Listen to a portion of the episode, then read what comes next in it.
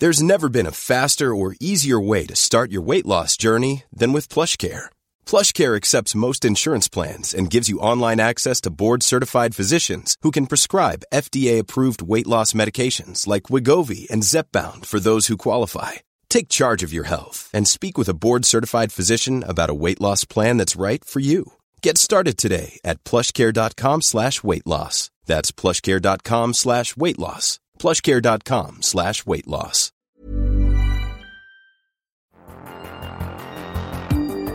The Somewhere in the Skies podcast is free to listen to every week. But if you would like to help support the show, we have a very active Patreon page where you give what you think the show is worth. In return, you'll get early access to the main show, bonus episodes, and priority to ask our guests your listener questions. Your support truly makes the show continue and grow.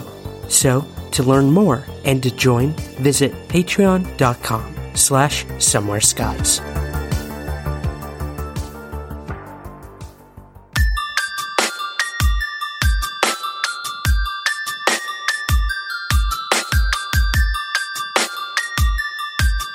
This is Somewhere in the Skies with Ryan Sprague.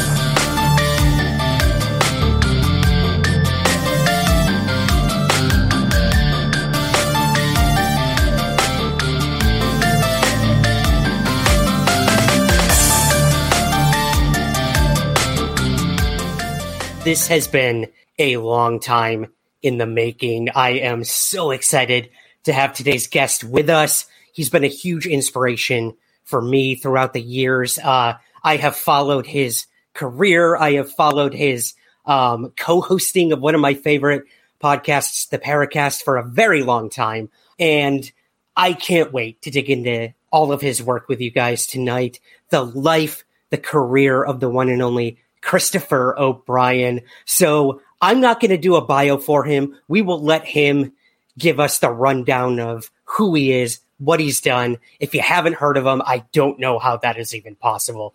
But yeah, we're going to dig deep into a lot of his work tonight, especially with cattle mutilations, a topic we've actually never really broached here on Somewhere in the Sky. So I will forewarn you, we will have some possibly disturbing images that we will be showing tonight. So just a disclaimer for you, uh, you guys out there who are sensitive to stuff like that. But without further ado, let's bring him in for the very first time. I can't believe I'm saying that to somewhere in the skies. We have Christopher O'Brien. Chris, welcome to Somewhere in the Skies. Yeah, good to be here, Ryan. Thanks for uh, inviting me. Let's kind of start with um, the origin story again, you know, there might be some new people here who aren't familiar with your your book series or uh, stalking the herd, even. Um, but I want to get uh, let let's start from the beginning. Can you tell us a Sure. little about yourself, where you were born, um, born and raised, Okay, and yeah, all yeah, that? yeah, fair enough. Cool. Um, I'm one of those people in the field that, uh, you know, people always say, "Well, how come I've never heard of you?" And you know, it's quite simple. I I'm not interested in creating a cult of personality around myself. I'm not uh, interested in paying my bills with uh, with my investigative work. I'm just a, really curious guy. Mhm. And um, I was born in in California. I'm a fifth generation Californian. However, uh, six months old, I my parents moved to Washington uh, State. I grew up in Medina, which is uh, the on the lake in Bellevue. Um, my paper route when I was 12 years old, if I had it today, I would have been Bill Gates' paper boy. Put it that way. Uh, I grew up in an upper middle class uh, uh, family. I was adopted. Um, I was turned on to all these subjects, uh, I guess innocently, when I was followed around my neighborhood at age six by uh, a group of non-human entities carrying these these rods in their hands that were almost as tall as they were. They're about three and a half, four feet tall. Uh, I called them stick men with spears because that's the only description that I could really come up with for you know what I was seeing. I knew they were they were very strange and uh, that they supposedly didn't exist. I, I, I was uh, smart enough to know that, and uh, that uh, experience changed my life. I've never uh, I've never really you know it's there was before that and then there was after. And i you know i was very smart when i was a little kid. I was able to read when i was three. And of course i instantly as a as a five year old um, i started to you know gravitate towards uh, the, the subject of ufos and um, science fiction.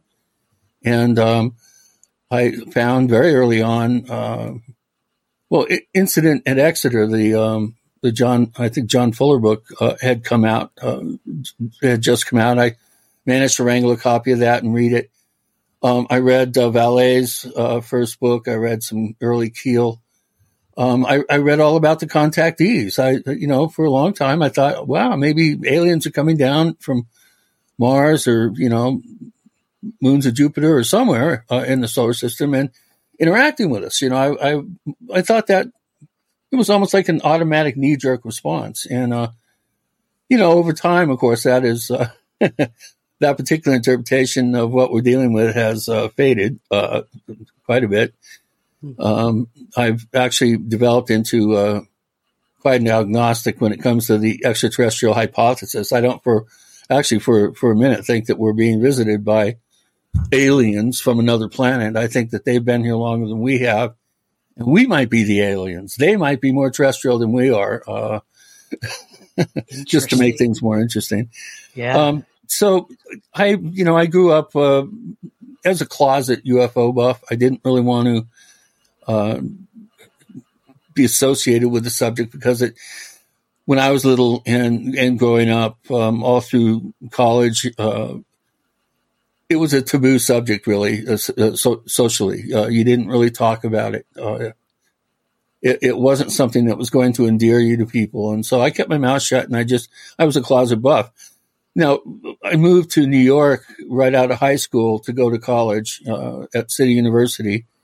I actually had a scholarship to Columbia. Um, I was going to go to the school of journalism there, but I, I just didn't want to go into debt for the rest of my life. So it was a partial scholarship. It wouldn't have covered, you know, near enough. So I went to the school. It didn't cost anything, uh, which was probably a smart move on my part. Uh, you know, in, in New York, um, one of the highlights was actually, there we go. I oh, had yeah, to sing those on you. I had oh, yeah.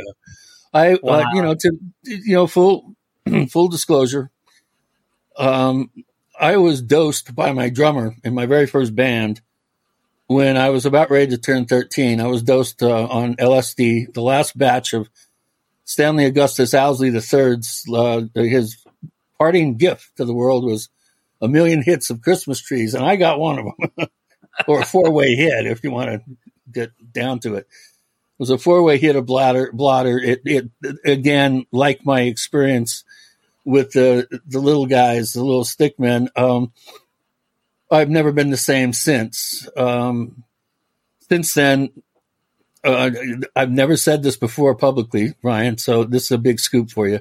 Mm. You're looking at somebody that's probably done psychedelics. I don't know how many hundred times. Uh, window pane, blotters, double domes, microdots, uh, pure organic THC, I had a chemist friend uh, synthesize mescaline for me in high school. Most of this was in high school between, well, between the ages of 15 and 25. Uh, I spent more of my time high on psychedelics than I did straight. Wow.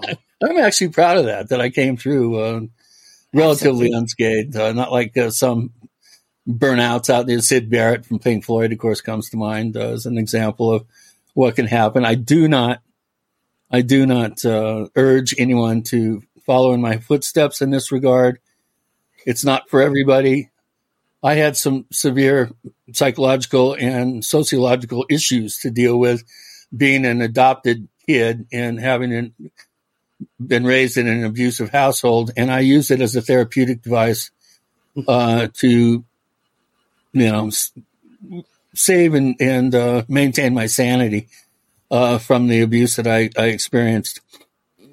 Most of, uh, quite a bit of the time that I did psychedelics, I did them standing in front of a mirror. So draw your own conclusions on, on that. Um, uh, it got to the point though when I was in high school that I was so proficient at at negotiating the landscape, the psychedelic landscape, that um, I actually began to be sought out by people and uh, uh, to give them their wings and to uh, to you know take them take them for their first uh, flights, shall we say?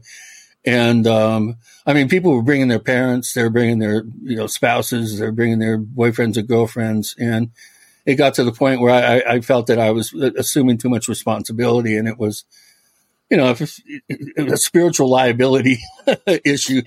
Uh, I, I, just I just felt uncomfortable being you know put in that position, so I I I just did a you know I just cut all all of it off uh, at, at one point and um, I still, you know, I dabbled with mushrooms and um, and some specialty uh, batches uh, that would come my way over the years. But uh, my my use drastically uh, tailed off when I when, I became 25. Um, everything everything kind of went uh, more towards business and and you know playing music. I was in the music business in New York uh, from 1978 through um, uh, 87. And then 87 through 89, I was in a, a, a real popular band up in Boston. Uh, and then I, I moved out to the San Luis Valley of all places. Uh, I had, when I was 10 years old, my mom and I were at the Safeway in Bellevue in, um, it was November 67. And, uh, I saw the Enquirer cover with Snippy the horse and the people, the owners looking down at it, and the, right. the lurid headline, you know, flying saucers killed my horse. I, I went, whoa, this, this, this was a whole new, you know, whole new uh, development in the, in the, the subject of UFOs. And I, I grabbed my mom and I said, you have got to buy this for me. I, I didn't have any money on me at the time. I was only 10. And I, I had an argument with her. I, I, you know, I insisted. She didn't want to do it. And I insisted and I insisted you know, my parents really hated all, all those checkout stand, you know, gossip rags and stuff.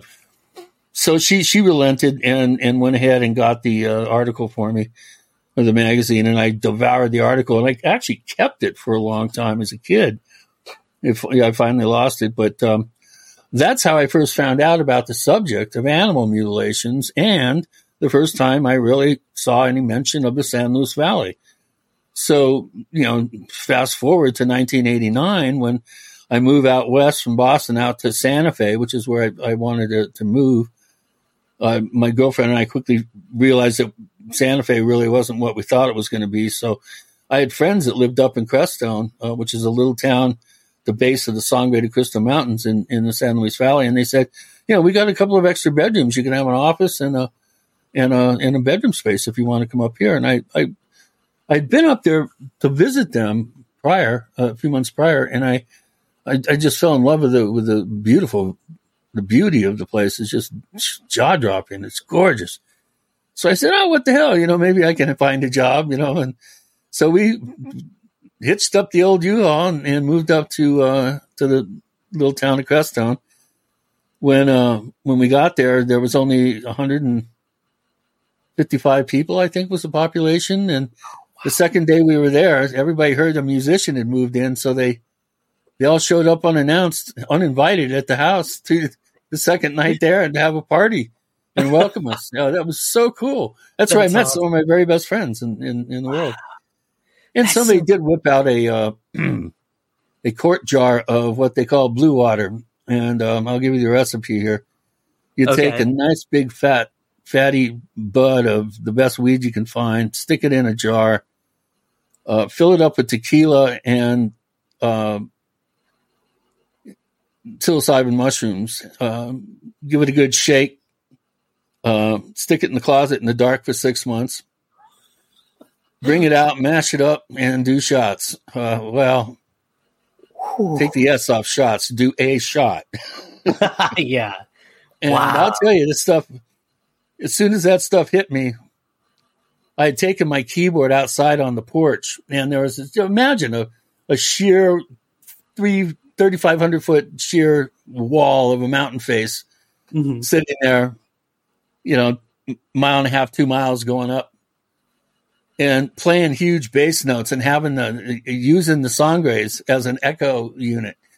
uh, bouncing, you know, the massive chords to my 350 watt uh, acoustic amp on the porch, you know, faced at mountains. And then I was, I was playing using the mountains as a, uh, as an echo chamber. Uh, man, that was a magical night. I'll tell you. So anyway, moving right along, um, I, I had known about all the, you know, the, the hundreds and hundreds of UFO sightings that had been reported in the 60s around the time of Snippy. Mm-hmm. Snippy happened in the first weekend of September 1967. And um, right at the height of the summer of love, when more people were probably tripping on psychedelics than any other time ever, before or since, coincidentally. And, um, you know, I had known about known about the case and all that, uh, but I kind of forgot where I was going with it. Anyway, um, I, I, didn't I didn't think that uh, these things were still going on, you know. Mm. But um, I started hearing rumblings of, of, sightings here, sightings there, and I started asking around about it. And of course, the old timers they didn't want. I knew right away that I couldn't really talk to old timers there because they they looked at me weird and said, you know, what are you, some sort of are you one of them weird people we hear about from Crestone? And I was, you know, I didn't want to be lumped in with any weird people. So, so I kept my mouth shut and just started jotting down notes. I started writing notes on a calendar, which I, I swear is the best way to do it. A uh, great way to jog your memory when you look back. Mm-hmm. And, um, I started seeing these weird, like giant fireworks that would fizzle out. Like you you think was that a meteor? No, it looked too close. And then you see these things. They they kind of like a, a, a dud bottle rocket, you know, some sparks and a light would, would shoot in an arc. Uh, at one point, I had a guy call me and say, "Chris, I, I don't know how to how to describe what I just saw, but I could have sworn I just watched Tinkerbell crash." Um, that's what these things look like. I called them cheap fireworks for a lack of a better term. And I, I, I just, I couldn't figure out what it was. I thought, well, you know, it's got to be an optical illusion. I'm looking at, at, at, shooting stars. But then one day when there was a, a, one evening when there was a perfectly overcast sky with no breaks in the clouds, I was up in the foothills off about 150, 200 feet above the valley floor. Um, and I was looking out over the valley and I saw one of these things arc right over the trees that followed the, the line of the creek out into the valley, which has no trees, most of it, except for where there's water uh, flowing into it. And, and it was, it, it lit up the tops of the trees and it was a uniform, you know, overcast sky. So I knew what I had seen was a localized phenomenon, a light phenomenon, probably some sort of plasma uh, that was uh, electrifying the air, and uh, that solidified in my mind that I was looking at some sort of uh, undefined natural phenomenon, and and that was pretty exciting for me when I realized that. Well, fast forward again from uh, that was about 1990, and fast forward to 92. I was given a new uh, a New Year's Eve party at my house. I had a whole room full of people, people, uh, a whole house full of people, actually, about 30 or 40 people at this point, we had gained another 100 people in town. So we had a population of about 250 at this point, maybe a little less. Mm-hmm. And so we're, you know, I'm DJing the party, we're all dancing. And then, you know, when things kind of uh, cooled down a little bit, uh, everybody was clustering in groups and, you know, talking and, and stuff. And I was going around being the host and I was noticing everybody was talking about a UFO sighting. And I was like, this is weird, you know, so I would listen in on one group and go in the next room and there would be another group and they would, you know, coincidentally would be talking. And it sounded like they were, they were all talking about the same UFO event. So I, I, I talked to them and it turns out on December 9th, um, probably about, I think it was about nine o'clock, if I remember, uh, 200 foot ovals came down out of the mountains and went out over the valley, followed a path of Spanish Creek out over the valley. And at final count, 18 people in the town had seen this sighting. So I brought everybody together in the party uh, and said, you, you, guys realize that you all you all saw the same thing." and and this this was a real event. And they said, well, yeah, it was a real event. I'm, you know, why would I be talking about it? Yeah. And then somebody chimed in, my friend Charlotte Heyer. She goes, "Oh, that was the same night they had a cattle mutilation down in Costilla County, just a couple counties south of us." Well, that was when I kind of started nibbling on the nibbling on the hook. was that the first time, Chris, you'd heard of cattle yeah. mutilations aside from the snippy thing back I, I had read all the articles that I could find in the 70s uh, during the, okay. the, big waves that went through the Midwest. I knew all about cattle mutilations. Okay. I had done quite a bit of research on them, uh, even up to that point. Uh, not to the not to the uh, extent that I have now, where I can write the Bible on the subject, but um, yeah, um, I had heard about him, and so that rang a big bell, and I thought, oh boy, here we go. Yeah. So I went to the publisher of our local little uh, newspaper, Kids and and uh, and uh, said, "Well, Kids, uh, you know, I think we have a real news story here." And she goes, "Well, you know, I'll, I'll, I'll squeak it in there somewhere. Uh, you, you, know, give me a, a little 500 page article." And I said, "Okay." I had two weeks before I had to turn it in by the time I was done with that two weeks, I had enough material to write a book. I just, I unlocked the floodgates of data about strange occurrences that had happened in, in the San Luis Valley over the past, you know, 50 years. And, uh, my article was 1500 pages or uh, words and uh, it was a front page article and it was picked up by the Associated Press, the the United Press International, Reuters, uh, Lou Farish's UFO clipping service. I just was inundated with interest and requests for reprints and more information and people wanting to do interviews and TV shows wanting to come talk to me. It was like, what the heck is this? it's like, just breathe on it and you have an instant career or something, you know, if you want, if you want to go for it. Yeah. So, you know, I had to get a bigger mailbox to fit all the, the correspondence. You know, again, this is pre internet. So all this stuff is snail mail and phone calls and, you know, long distance uh, phone calls that cost a lot of money where I lived. I lived in one of the most rural areas of America. They didn't get broadcast television until the 80s. oh, wow. You know, they, um, there was, it's, it's a whole collection of subcultures there that is qu- quite unique uh, in America. And, uh, you know, we'll once you put up that map of, of the valley again, uh, Ryan, yeah, the, the, one yeah. with all the saucers. So let me find that. So after that first article, um, I started doing a um, an exhaustive research and investigation of the valley. Now, you look at the bottom of the map is the north end of the valley and see how it, it's like a, a, football shape and it goes all the way down. You see the top of the map, it says Taos. That's Taos, New Mexico down there. It's about 140, 145 miles long. At its widest point, it's about 70 miles wide. It's perfectly ringed by mountains. Uh, it, it, on the middle part there on the left, you see all the cluster of discs that's the Crestone uh, Great Sand Dunes area, which is pretty much between there and then the slightly smaller cluster above it. That's Blanca Peak.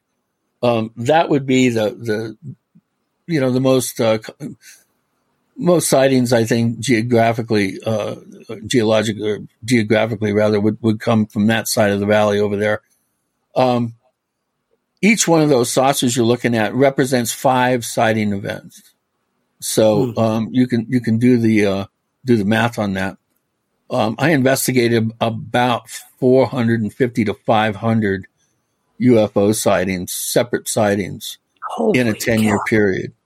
Um, there were thousands of witnesses. Uh, I've, I've, made, I don't know how many interviews that I've I've conducted. Uh, I've never tried to count, but it's it's definitely in the thousands. Um, I put uh, 300,000 miles on my truck in seven or eight, seven years, I think. Uh, I spent the next 10 years from 1992 to 2002 doing an exhaustive investigation of unusual events in the valley, which resulted in probably the largest database of unusual occurrences from a single geographic region, uh, which is available uh, if you're interested enough uh, on my website. Um, I also investigated Bigfoot sightings. Uh, we had uh, Black Triangle sightings, which um, I I've never made any of the Black Triangle sighting uh, logs for some reason. I've got to get David Marler get on his case about that. three of the three of the twelve Black Triangle sightings uh, were by county sheriffs, and uh, they all reported them and went on the record, signed uh, affidavits, and signed uh, release forms uh, to use their names. You'll see the footprints there. Those are some of the areas where I investigated Bigfoot sightings, about a dozen. Um, everything from trooping fairies to uh, strange undulating creatures, uh, the three foot long undulating creatures that are semi transparent that would go flit, flit along the ground, uh, headless and, and uh, with a slight tail. Uh, unbelievable Native American legends uh, that I researched and and tried to get more information on. You'll notice way over on the extreme right, you see Dulce. This is not an accurate map. It's not really to scale. Um, that little sausage should be down right on the border of New Mexico where Dulce should be. But on this map, they, they, you know, they kind of flattened it out and elongated it, uh, sideways. Um, so um, anyway, yeah, that's kind of how I made my bones. I, um, I just, you know, I, I became, uh, for lack of a better description, the unofficial deputy of weirdness uh, in the San Luis Valley. My number was at the dispatch desk of all the county sheriff's offices. And it got to the point where they would just, you know, people would call to report strange lights or dead cows or whatever, and they'd say, hey, uh, just call this number. So I had uh, the county sheriff um, the local um, cattlemen's association, the local papers. Um, I was their go-to guy for for letting them know that you know letting me know that things were happening. And of course, word got around that there was a local guy that was willing to come out and look and, and talk to uh, people. And prior to that, there had been nobody that they could go to. And so everybody kept quiet.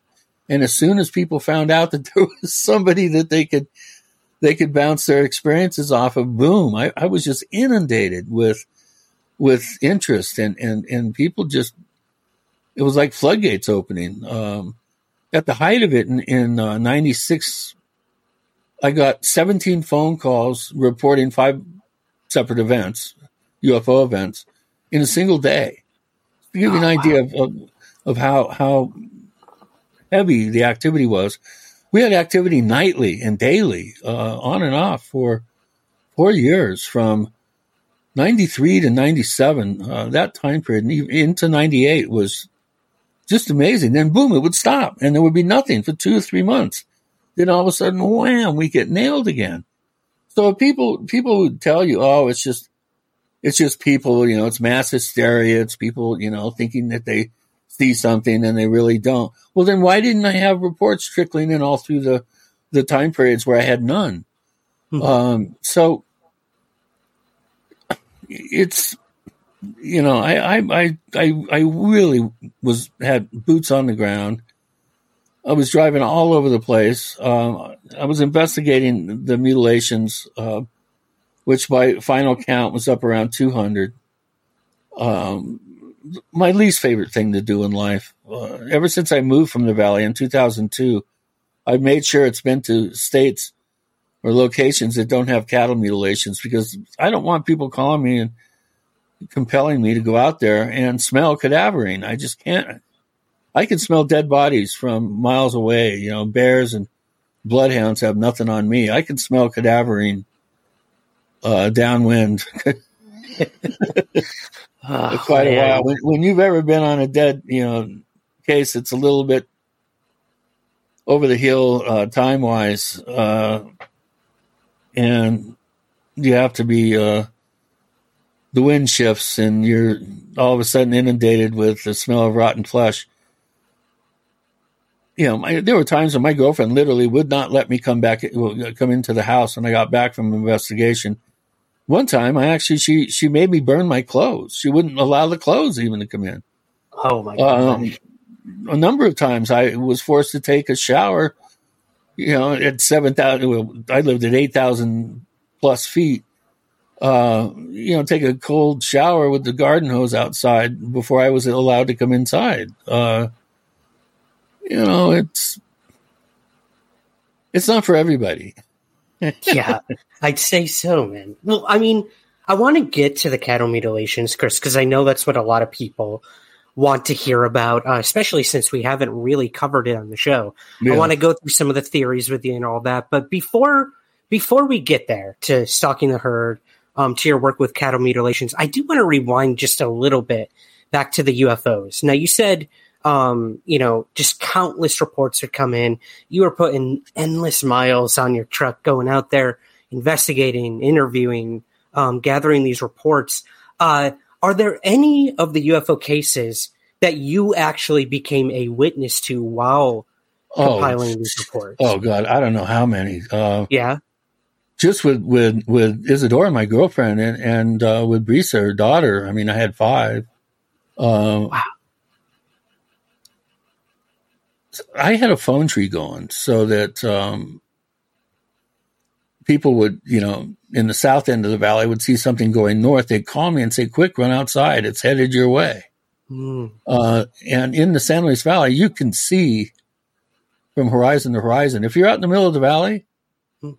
you have all those mountains around you, so so it's it's perfect terrain for uh, sky watching because you have so many uh, perfect uh, vantage points, an unobstructed view with with uh, you know real easily identifiable uh, features in the in the mountains where you can um, you can see exactly where where these sightings are taking place.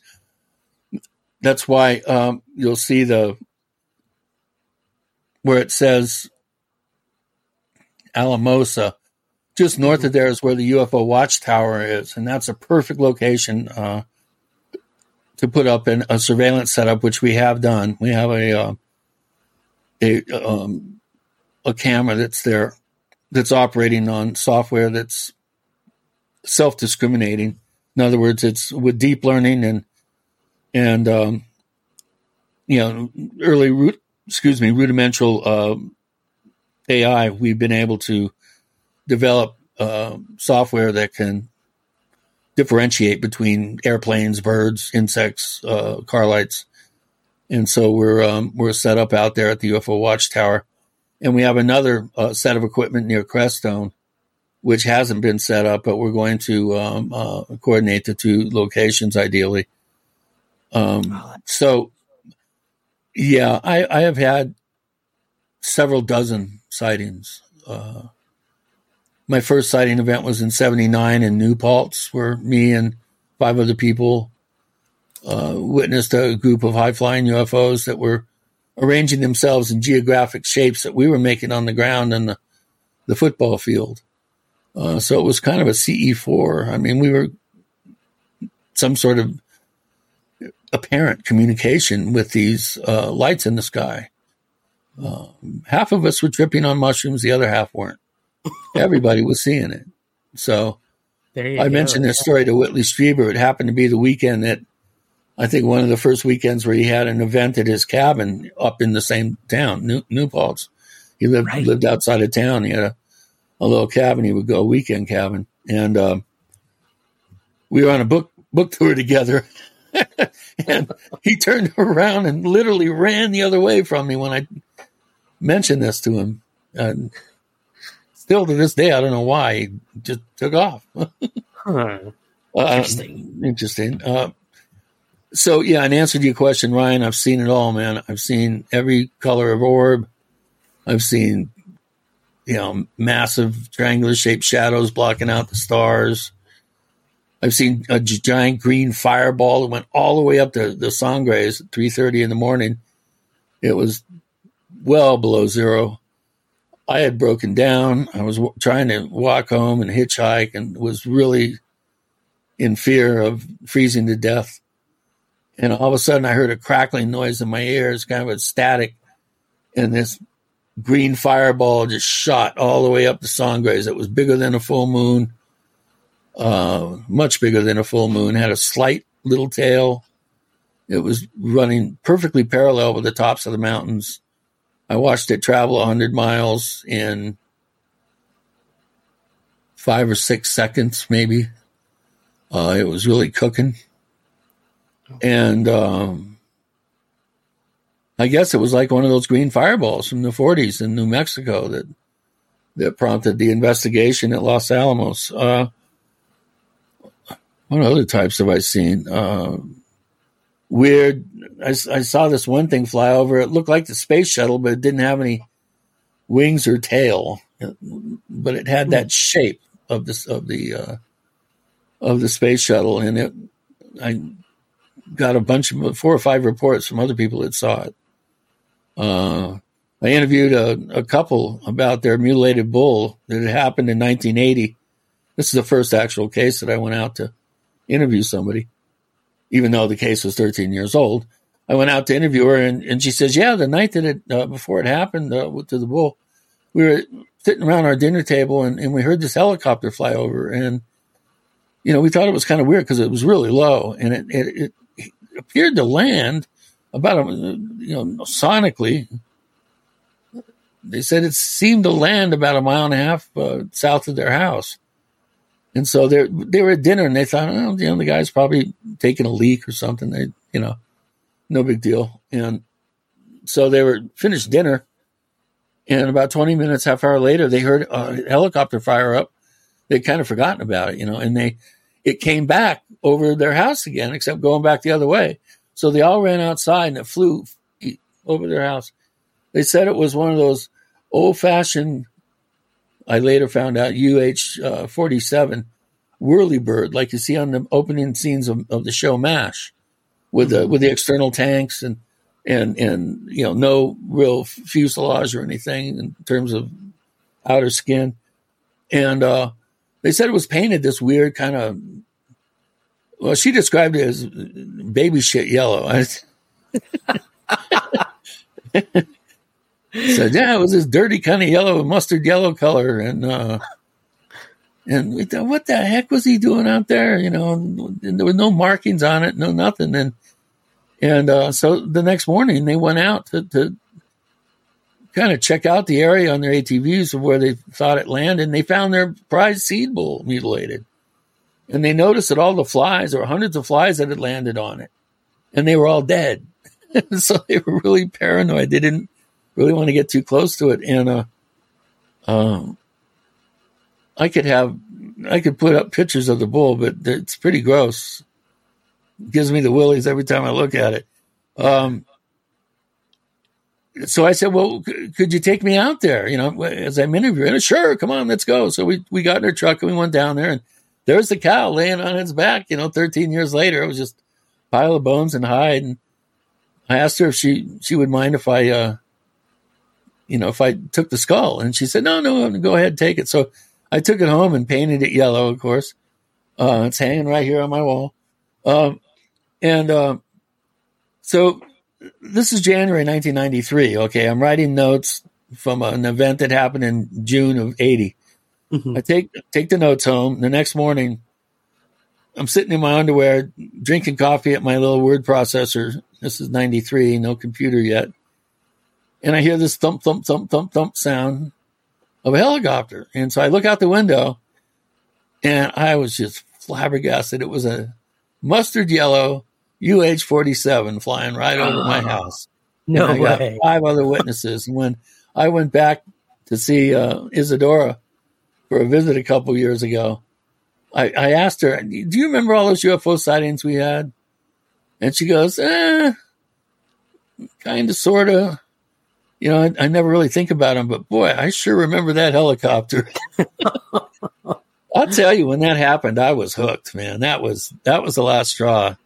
I was dangling on the uh, dangling on the edge of the uh, at the end of the, the, the fishing line after that one. That I knew instantly. That was when I was totally convinced that we're dealing with something way more sophisticated, way more earthbound than just simple aliens from another planet. Mutilating cattle. That was a huge wake up call for me, and uh, it is it has irrevocably altered my thinking uh, ever since. And so that's in a nutshell. I mean, I could go through and tell you some of the sightings. My God, I was coming back from Denver recording an album with my band, and we were driving along just outside of Fort Garland, and there's a, a deep kind of valley next to the road. And flying right alongside us, about 50 feet out from the car, was this softball size, real roiling red, ruby red light. Uh, the, silver orbs I would see routinely. I mean, I, I could see sometimes see those daily. Um, the, that seemed to be the most uh, commonly cited unusual aerial thing, and they they disappear and reappear uh, and jump many miles uh, at a time. Sometimes um, very very um, ubiquitous to the area. Uh, so, yeah, I, I, wouldn't know where to begin. I've seen you know structured craft. Uh, uh, Isadora, Brisa, and I were traveling, uh, going down the road one day, and this there were these two little hills next to us, and I saw something flash between the hills. I was in the passenger seat. Isadora was driving, and uh, and then right out in front of us, about 150 feet away, about 50 feet off the ground, was a miniature. Looked like a miniature science fiction jet, like something out of the Jetsons. It went right out in front of the road. I was in the passenger seat, so I got to watch it, and it went skipping out over the uh, uh, over the Huerfano Valley towards the backside of the Sangres. We were east of the San Luis Valley and the other side of the mountains. And I know what Kenneth Arnold meant now when he said that these things were skipping like saucers on a pond, like yeah, skipping yeah, a rock, because these things were going, or this this object was skipping in the air, almost like when you're reeling in your fishing lure really fast. It jerks every time, and the you, you reel uh, yeah. So it was skipping through the air, and it was what twelve feet, maybe uh, long, fifteen, uh, small. Uh, and then when I was doing my research for the Snippy case, uh, these things were reported routinely on the other side of the valley, near the Great Sand Dunes, where the Snippy case happened, and they would dive bomb cars. Uh, people would see them go into the mountain and out of the mountain sometimes. They went up to, to try to find the doorway and they could never find it. They went up all the way up a really arduous hike to get up there and they did search parties to try to see where it was coming from and these things were coming from. Um, dozens and dozens of reports in the 60s of these things. And uh, lo and behold, 1992, um, Isadora Brisa and I get to see one on the other side of the valley, of the mountains from the valley. So uh, that was the closest one that we ever saw. I saw a falling leaf one that came down that seemed to land out near the uh, the town dump. Uh, with while I was with Isadora, and we raced over there to try to find it, and we just couldn't quite get to the area where we, we figured it went down. Uh, we didn't have a four wheel drive, so we couldn't go bouncing out over the over the you know the semi arid desert to to try to find it. Um, so yeah. quite a bit. Again, wow. I, have probably forgotten more sightings than most most towns have had. Yeah, really. Well, all right, Chris. Well, let's um, I guess let's transition to to kind of the darker end yeah. of all of this, and this is obviously the cattle mutilation phenomenon. Now, yeah. so much has happened in the San Luis Valley. I do want to put up uh, an image here of your wonderful trilogy of books. Let me see if I can get this up here. Oh, I took you, out of there. There it yeah, is. Those, yeah, people are interested in my San Luis Valley work. Uh, Mysterious Valley was the first book that I wrote. That, um, mm-hmm. Like I said, I had enough information in two weeks to, to write a book. Well, that's the, the book that got written. um, I was very, very fortunate to, to land a major publisher. This went through 10 printings. Uh, wow. It sold a lot of books. Um, it was it was very very good to me. the next book, Enter the Valley, uh, was supposed to be part of the Mysterious Valley, but the the publisher said we only wanted seventy thousand words. You gave us one hundred and thirty. We can do this one of two ways: either you can take out sixty thousand words, or we can uh, take your pick. so I use that as kind of the the basis of then I fleshed out um, Enter the Valley, mm. which went into more of the history of the valley, um, some of those strange um, phenomena and treasure legends, religious miracles, other things, uh, fun things. It's a fun book. Um, both of those are out of print now, but you can get them online uh, as an ebook, or you can get used copies, which are they ebb and flow. Sometimes they're inexpensive, sometimes they're hundreds of dollars. Secrets of the Mysterious Valley is a compilation of the two in a way, but it also has an extra seven years worth of investigative uh, information. And it has my abduction cases. And it has um, kind of a investigator's point of view of what it's like to actually go through a 10 year period or well actually 13 year period of investigating all these types of events so it it it goes more in depth of, of my opinions my feelings uh, what it was like how it impacted my life it's more it's the subheading on there is uh, which I don't know why it's not in this uh, version, but it's an investigator's journey through the unknown. So it's kind of my story of writing the first two books, and it cherry picks my best cases. Um, and then, of course, stalking the uh, tricksters is one of my um, attempts at trying to explain how all these apparently, on the surface, apparently divergent phenomena are actually all potentially connected uh, everything from crypto creatures to ghosts to UFOs, cattle mutilations, crop circles, how there's some sort of a causal element that seems to be connecting all these things. And that mechanism is the trickster archetype. And I get into some pretty interesting trickster forms from around the world. It's a good compendium for anyone who's interested in uh, anything that shape shifts. Um, and in the end, I warn everybody that we're going to have the trickster becoming sentient with artificial intelligence vis a vis the internet, and that the trickster is going to instantly become all knowing, all seeing, and it will hide from us. And then slowly, the trickster I guess, you know, historically or academically, you know, they, they say the trickster has no personality. It isn't self aware. It doesn't have an agenda. Well, I think AI is going to give the trickster the technology to develop a sentience, to develop an agenda. And watch out when that happens. and so no. I kind of went out on a a bit of a limb by predicting some things in the end there, the, the last chapter. And hey, I wrote it in 19 or, or 2009. So yeah, I kind of put my little Nostradamus hat on and it seems to be coming true. Christopher O'Brien's quatrains. I love it. Yeah, I love right. it. so, um, um, yeah, yeah, and yeah. then of course Stalking the Herd, you know, which is the Oh, yeah. Only book that's been written uh, objectively looking at the cattle mutilation mystery. Uh, there it is. That's right me in my first case, the mournful moo, as I called it. Sixty. What was that came. case? It's really bizarre. I was interviewing a guy who lost forty nine head in two weeks in seventy nine or oh seventy five.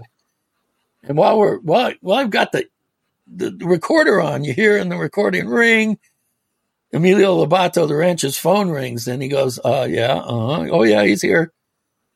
And he, he goes, my, my, ne- my nephew just called. You want to go out and see a fresh mutilation? Oh God. I hadn't seen a real one yet. And so I said, do I? And so I went zipping out there with him and, uh, and there's this cow lying underneath, uh, these bushes, and all the other cows are at the other end of the pasture as far away as they can get. Mm-hmm. Right. And then uh, while, while I'm there doing my investigation and videotaping and stuff and getting my samples and, you know, scraping up this weird yellow gel, gelatinous type material that we found on a couple spots on the body and saving it into a film, little film container. Uh, other ranchers, you know, word gets around like wildfire and other ranchers start showing up. Right. So by the time I get to this point where uh, fellow investigator David Clemens uh, took this shot, um, there's about seven ranches there, or six ranches, and uh, and so we we kind of move away from the body, and I move the camera and stuff, and and we're um, standing around talking, and all of a sudden, you know, the, the whole time, this one matriarch cow had slowly been walking over on her own, and she finally gets to the to the cow, and she she goes all around it sniffing it, and she raises her head in the air and goes moo,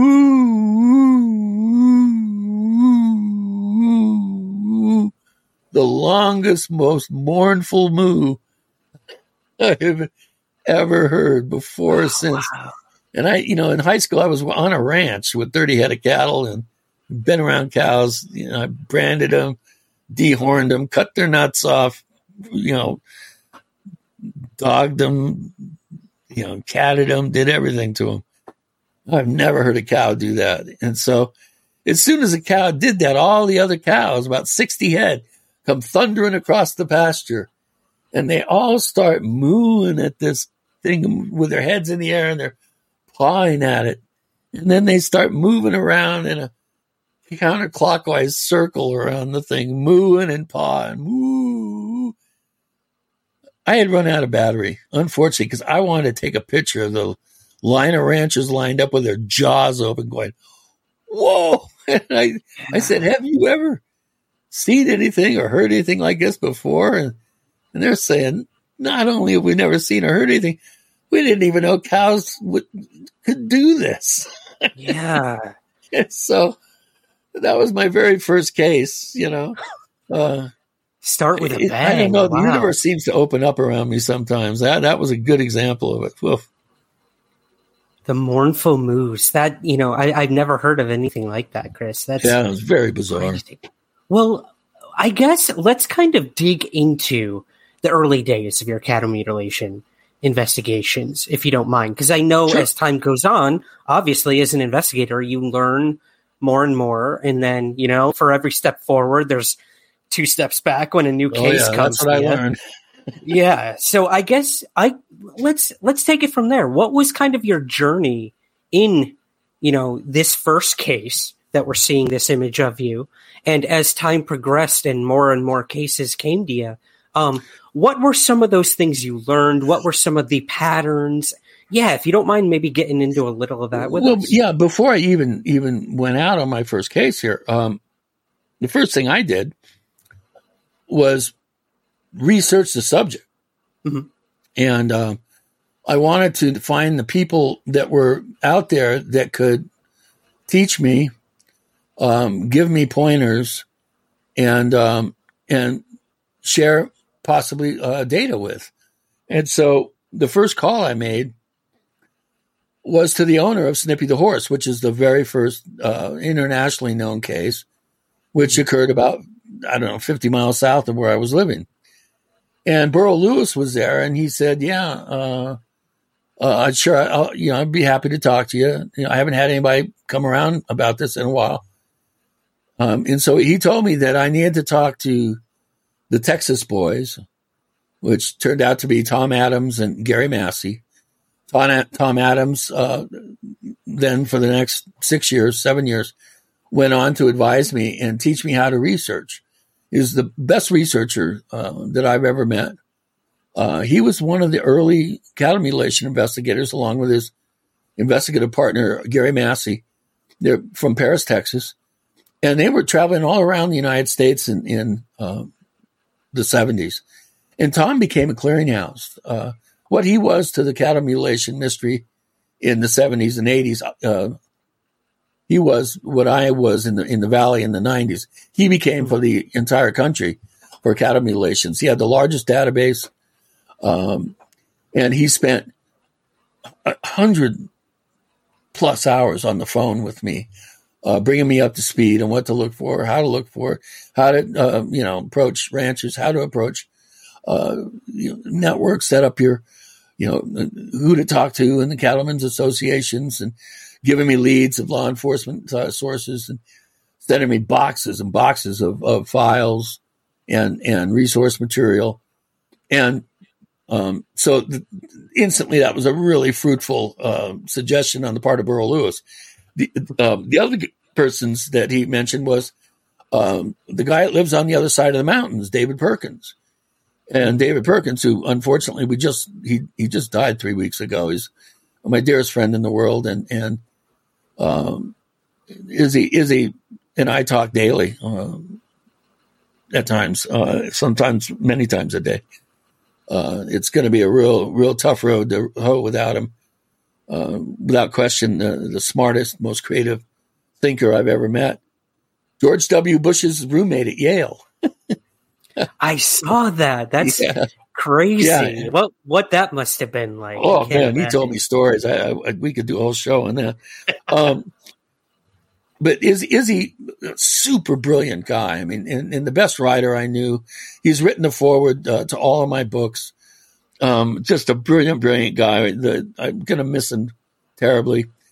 Uh, funny, do anything to help uh, help me. I called him and I had a five hour phone call. My first call. We hung up, had dinner, got on the phone again for another couple hours, uh, and, and it, it very fruitful relationship. Super close uh, friend, best best friend I ever had. Um, and then he said, uh, uh, "In that TV lady." Uh, the girl told me, "Yeah, you got to you got to check with the TV lady." Mhm. And uh, I didn't really know who that was. And he said, I think her name is like Ho or something. I'm like, TV lady Ho. And um, so when I was talking with, with Tom, I said, You know of a, a TV lady named Ho? And he goes, Oh, Linda Howe, sure. Uh, yeah, you definitely need to talk to her. She's there in Colorado. Uh, and then I, I, she was there in Colorado. She had lived, she had moved to Pennsylvania by that by that time. So I gave Linda a call, and much to her credit, she, I mean, that woman knows how to interview people. Uh, she's probably the best interviewer. Her and Rosemary Ellen Guiley, uh, I always thought were very very good interviewers. We, of course, Roe we lost uh, a couple years ago. Another really close dear friend of mine. Um, and and so I called Linda, and she told me what to do: get a box of colored pencils, uh, don't ask leading questions, uh, you know, just basic investigator interviewing techniques. And over the next five years, every single case I got, Linda, because she was such a clearinghouse uh, to other people, I, you know, those three uh, people would get phone calls from me when I had a new case. I called uh, Tom, David, and Linda. Uh, of course, Linda never gave me credit. She kind of screwed me over in the end, but you know, I mean, things happen. People have, have, have their own way of doing things and stuff. And I'll never, I'll never, uh, thank her enough though for taking the time to, uh, teach me how to interview and some of the techniques that, um, I, I still use to this day. So, you know, you got to imagine now this, this is all going on within a month time. Uh, so, you know, I was spending, I was getting very little sleep. I mean, I was catching up really fast. And by the time I had my first case, I had already, um, I had already been turned on to the, uh, the mystery pathologist that investigated Snippy in 67, who for many years nobody knew who it was. And it turns out that it was a, a hematologist uh, in Denver named Dr. John Altshuler, who was working closely with Linda. And so, um, you know, I started dovetailing my investigative efforts uh, with um, with Altshuler. And so that particular case that we're looking at there, I cut samples and sent them to him, and I sent uh, that film container with the yellow, strange yellow material that I, I duct taped shut, and then signed my name on it with a sharpie, and sent the samples and the container to to Altshuler because it was so fresh. I could literally send it in the mail, uh, you know, fat, you know, over, overnight it. And so it got to Altshuler, and he opened it up, the container of the film canister, and he said he did all these exhaustive tests to figure out what what the material was because it was gone, it had vanished, And he said, the only evidence I have of anything ever being in this container is film. oh, wow. So, you know, the, the mystery deepens. Uh, and um, the case that I, I sent him was one of three cases, I think maybe three or four, that had indications of high heat, that some sort of lasing instrument or something, something hot made the cuts on the animal. Uh, so uh, that case is noteworthy just for that, uh, let alone the, the mournful moo. yeah. I, am going to put, Chris, I'm going to put some images up, guys. The uh, trigger warning, these might be a little disturbing, but I do want to give the audience a sense of what the impact is on these animals. It's um, yeah. quite astounding, guys. So I should define what right academy mutilation is for the newbies. Please. Yeah, let's yeah. do it. So these are the yeah, images, guys. Mutilation. a cow mutilation is a head of livestock that's found dead for no apparent reason. It, you don't know how many times I've heard she was healthy as, as you could imagine last night. And this morning, look at her. Um, what you're looking at the top there are three pictures of a cow that if you think a predator did this or a scavenger did this, you are wrong. Normally, the upside organs are taken the upside eye, upside ear. Uh, the reproductive tract is, is pulled out like a plug uh, male genitalia is gone with perfect excision, usually circular. Uh, the udder is gone, like you can see on this animal. Uh, you see that perfect cut on the on the belly of that cow, and then you see the uh, what appears to be a burn on the back end of the animal. And you know the, the skeptics say, well, it's always the upside mandible that's excised. The, jawbone is exposed, the flesh is missing the tongue and lymph system is gone from deep within the throat. Well, here's an example of an animal where the downside mandible has been excised. You can see this, this kind of strange stain on the ground. That's not blood. That's some sort of liquid.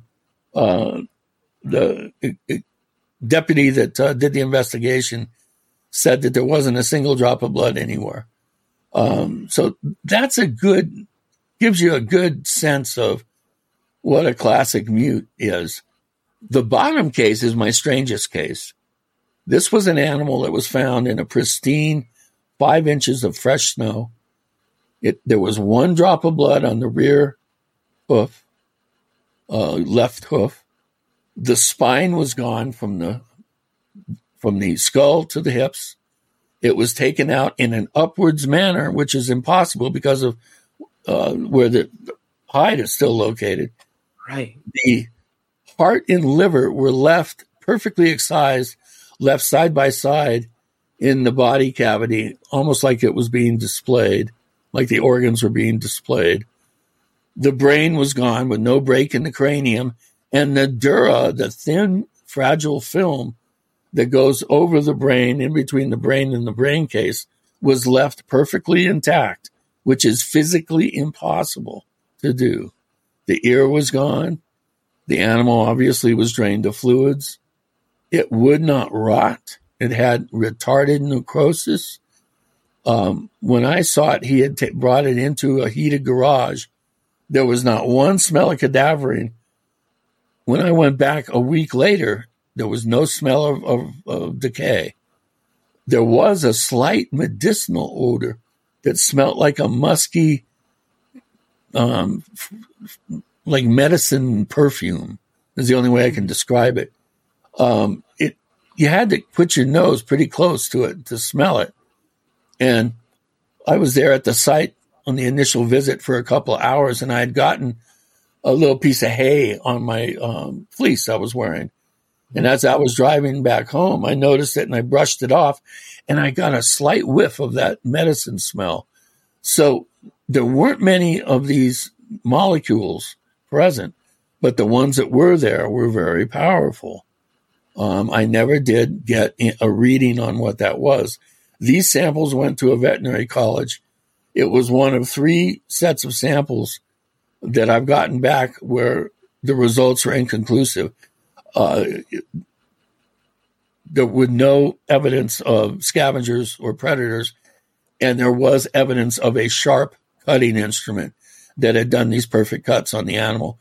And there were cut hair follicles present. That is my litmus test for a high strange case.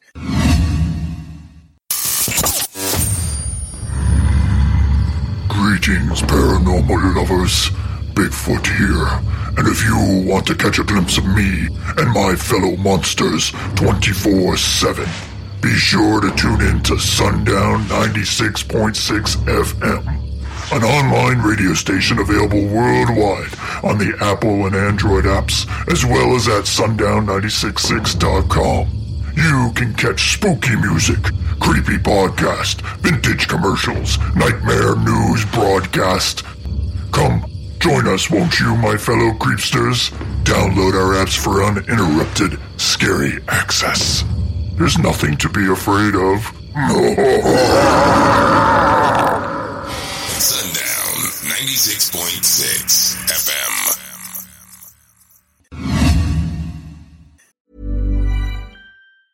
Ryan Reynolds here from Mint Mobile. With the price of just about everything going up during inflation, we thought we'd bring our prices down.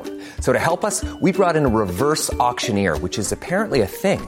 Mint Mobile unlimited premium wireless. Ready to get 30, 30, bit to get 30, bit to get 20, 20, 20, bit to get 20, 20, bit to get 15, 15, 15, 15 just 15 bucks a month. So, Give it a try at mintmobile.com slash switch. $45 upfront for three months plus taxes and fees. Promo rate for new customers for limited time. Unlimited more than 40 gigabytes per month. Slows. Full terms at mintmobile.com. I'm Sandra, and I'm just the professional your small business was looking for. But you didn't hire me because you didn't use LinkedIn jobs. LinkedIn has professionals you can't find anywhere else, including those who aren't actively looking for a new job but might be open to the perfect role, like me. In a given month, over 70% of LinkedIn users don't visit other leading job sites. So if you're not looking on LinkedIn, you'll miss out on great candidates like Sandra. Start hiring professionals like a professional. Post your free job on linkedin.com/people today. Hey there, it's Michelle Norris. I'm host of a podcast called Your Mama's Kitchen. When I travel, I'm usually looking for a way to find a taste of home when I'm not at home. And one of the things I love to do when I am at home is entertain. And Airbnb allows me to do that. When I was in California recently, I rented a house that had a great kitchen. And when we were sitting around the table, we were all thinking, we're in someone else's house. Someone could be in all of our homes as well. If you have a home, but you're not always at home, you have an Airbnb. Your home might be worth more than you think. Find out how much at airbnb.com/slash host. If you could find cut hair that was done by a sharp implement or a lasing instrument, more rarely, uh, when animals tear uh, tear hide, they tear between the, the layers of hair. They don't cut the hair. Uh, insects, birds, uh, scavengers cannot cut hair in a straight line. So, that's the case, and you find that, uh, that is your indication of a high strange case. High strange meaning that somebody did that with intelligence to that animal with tools. So, um, this particular case was very unique uh, in that the front leg was gone. It was the only case I ever had where that was the case. Um, the only case with the brain gone. Uh, it was also the only case uh, where two separate different reports of spotlights were made, one by a motorist, one by a neighbor, the night this happened. They reported strange lights in the vicinity of where this ranch was. Um, one was a motorist on the highway going by about three miles away. Another was a neighbor that was located about a half a mile away. So this one actually kind of kept me up at night. Um, this was a real strange one. And, um, you know, people say, ah, it's all a bunch of bull. Um, you, you know, you're just mystery mongering. These are mundane predators and kills and scavenger action. any, any scientist, any doctor, any veterinarian that come look at this would walk away going, holy moly. there's something, something to this. Yeah. All it takes is one. Okay. And Right. this one, you know, I, I don't know how many, I, I think I sent out 20 samples total. Uh, only was able to get samples in half my cases. Uh, if even that. And um, and this is one of three that came back as as being inconclusive. So, Okay. but one, well, three, four. No, I think five total that came back as inconclusive.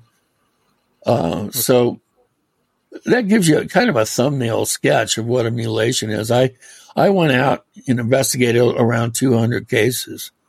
Uh, I often make the joke that if the ancient mariner had a dead albatross around his neck, I've got a dead cow around mine. it's my least favorite thing to do. Uh, I already described some of the downside of it. Um, what's really difficult is is many of these animals have names.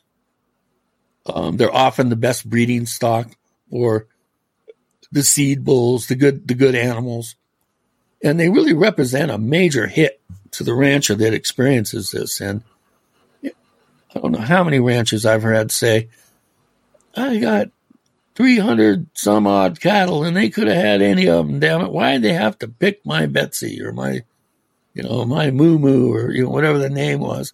You know, she was my best breeding cow, and she had at least another calves in her.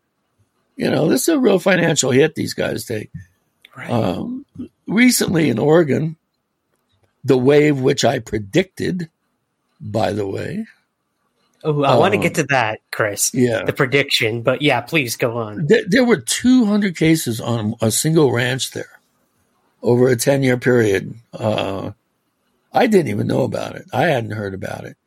And when I was um, approached by a TV show recently uh, covering the, the Oregon cases, they told me about the uh, the rancher and all these cases on top of the other, you know, 23 that occurred in the wave. This was in um, from 2013 to 2003, or, uh, 2023 this year. Um, when they told me about this, uh, I was dumbfounded. That's 200. ca- Imagine taking the financial hit of 200 uh, head of livestock. I had a case uh, north of Taos, 50 head. Had a case south of Taos, another 50 uh, plus head.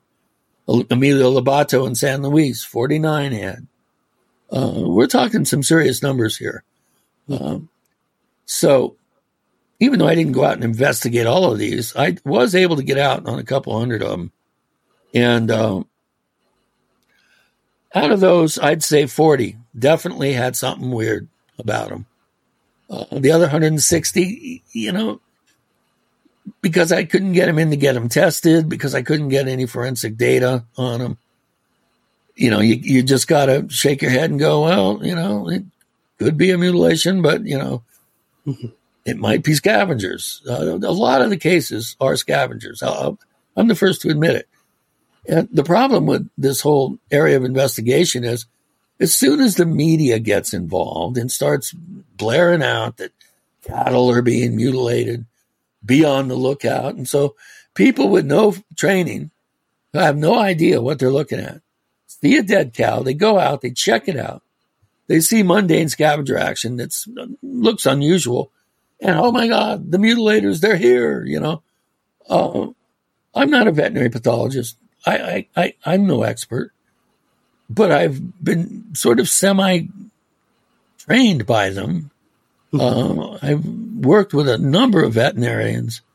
Uh, I've worked with law enforcement. I've I've done my my due diligence and, and become up to speed on any number of medical um, disciplines. Uh, you know, coming up with an amateur's knowledge to at least be informed enough to be able to determine uh, if a case is high strange or not. And uh, that being the case, uh, out of the 200, 140 are equivocal. I, I, I can't come down on either side.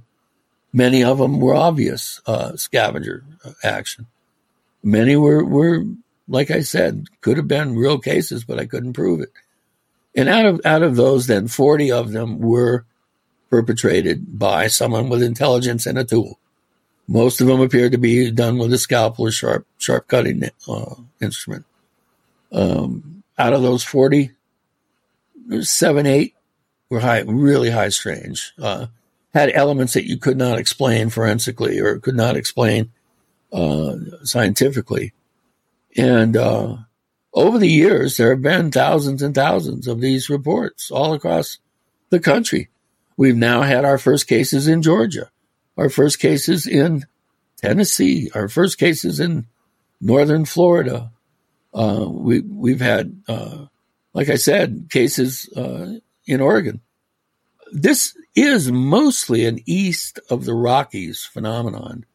There have been cases in Washington, Oregon, British Columbia, and California, but they're rare compared to the Rocky Mountains and the Midwest, where you have hundreds and hundreds and hundreds of cases.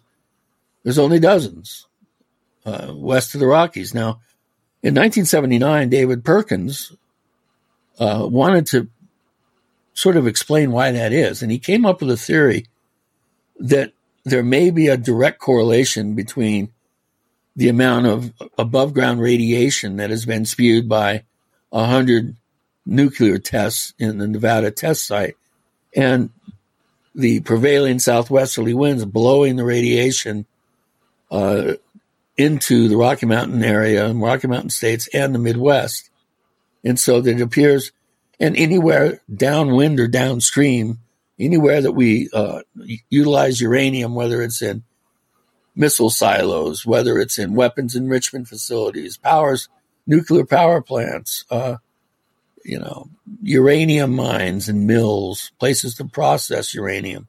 If you go downwind and downstream from those locations, that's, and in the areas where you have, you know, residual effects of radiation in the environment, that's where the areas of highest incidence are for cattle mutilations.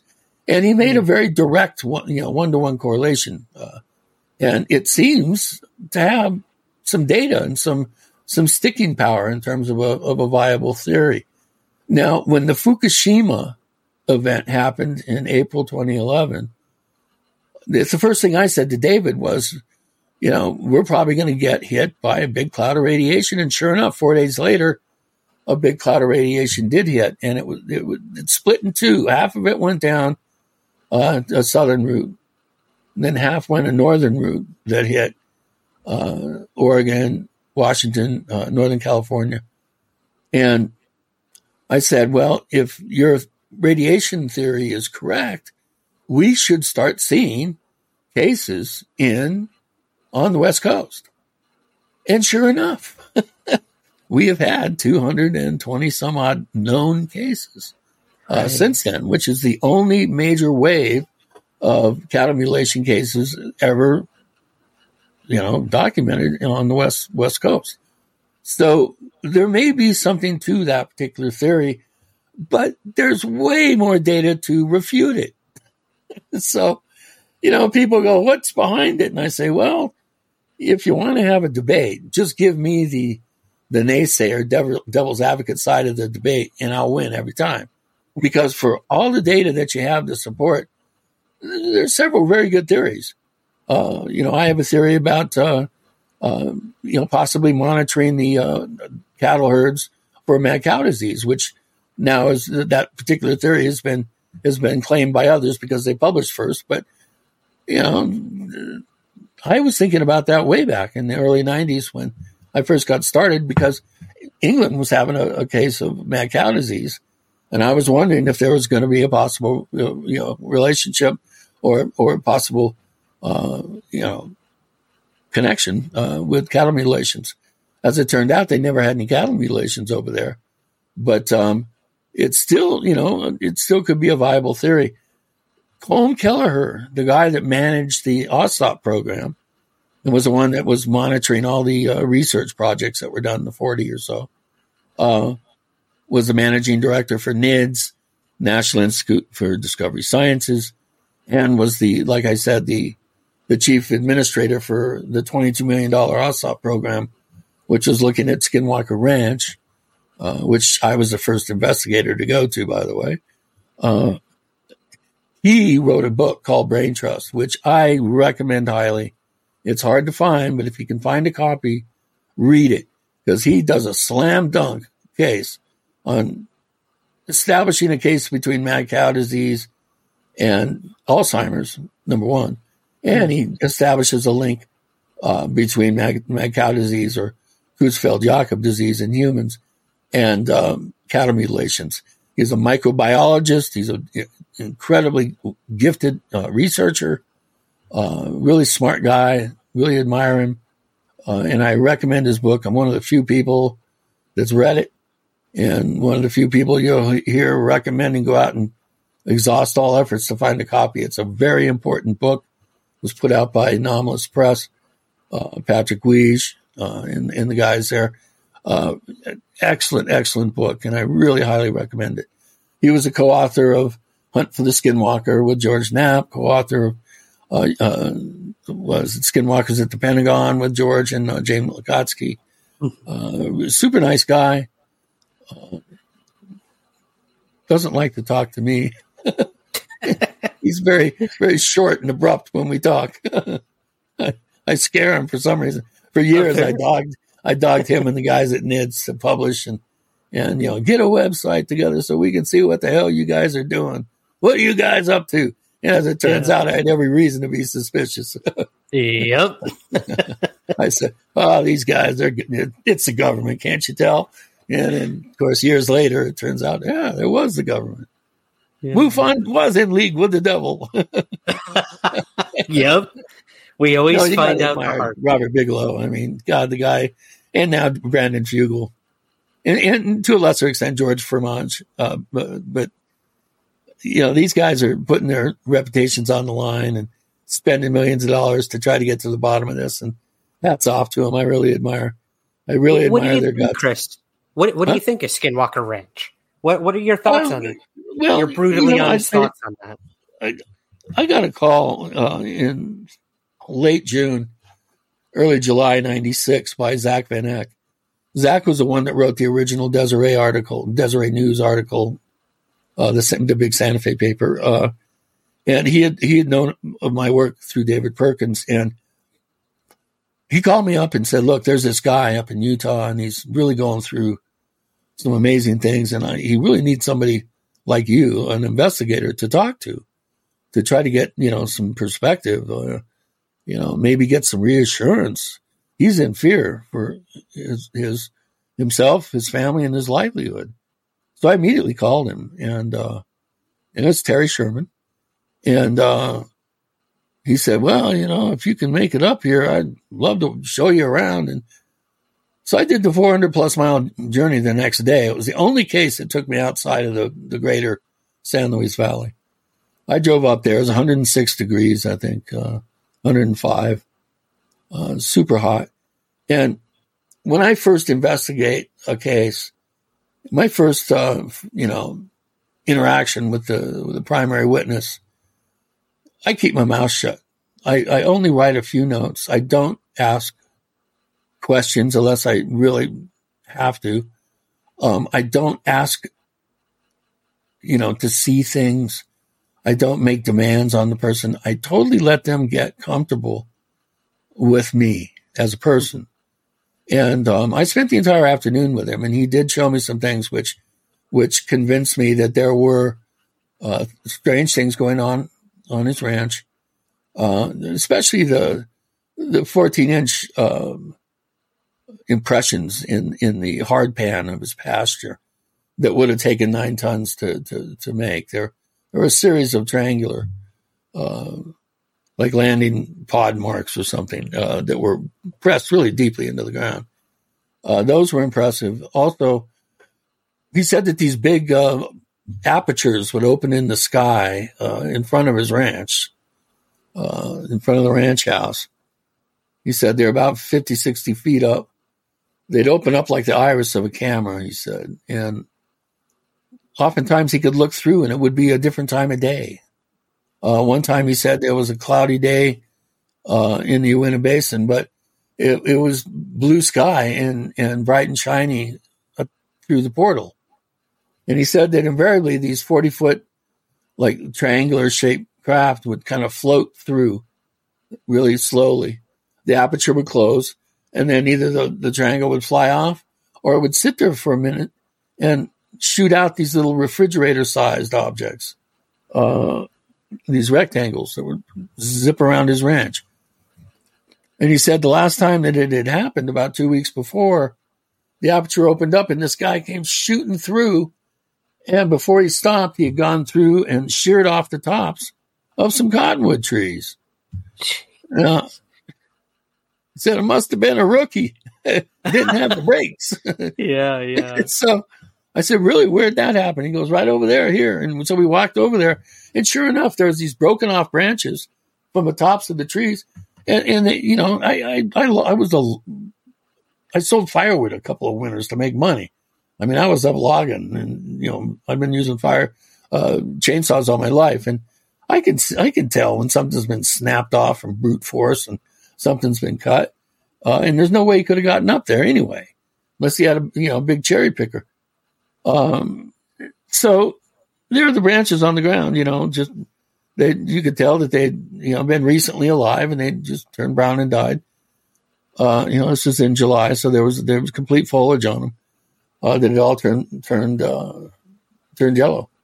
Uh, so, you know, that and some of the stories, uh, the nine bulls stuffed into a freaking trailer, uh, you know, the just just head scratching stuff. I mean, he seemed embarrassed, really, even to tell me. He says, "Man, I, if I was sitting there in your shoes listening to me, I wouldn't believe any of this." He, he says, "I know it sounds all crazy and weird, but this, is, stuff's really happened."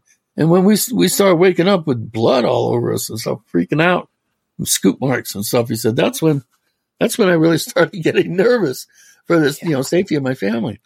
Well, for the next month, well, before I go on, he said, you know, can you help me sell this place to somebody that can maybe study it?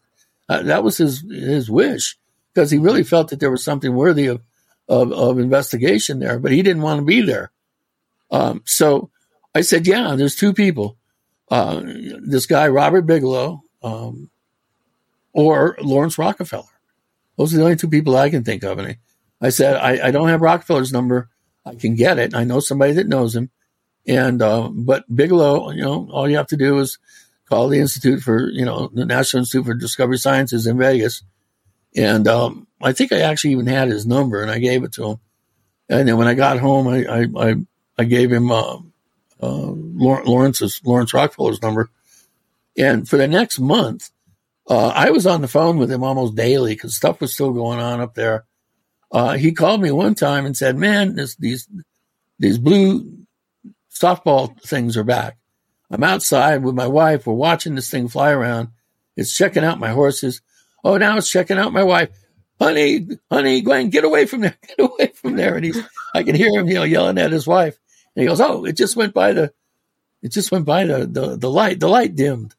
And then, oh, the, the dogs, they're, they're chasing after it. I'm going to have to call you back. I, I got to go get my dogs. and he hung up. now, this Man. is a story in the book, okay? They say, yeah. oh, it happened in April 90, uh, 94 or 5 or something. It didn't. It happened in August of uh, 1996 because I was I was on the phone with him when it happened. Right. I wrote, I was writing notes as as this was going on, and so the next morning he went out. He he never did call me back, and so next morning, evidently, uh, uh, he went out and he found his dogs. He said there were three piles of grease. They were grease piles, was how he described it, and they'd been killed. And um, he told me this when, you know, I hadn't heard back from him. So I, I, finally I called him and said, "What, you know, what happened?" And he told me, "Yeah, my dogs got scorched. They got burnt to death."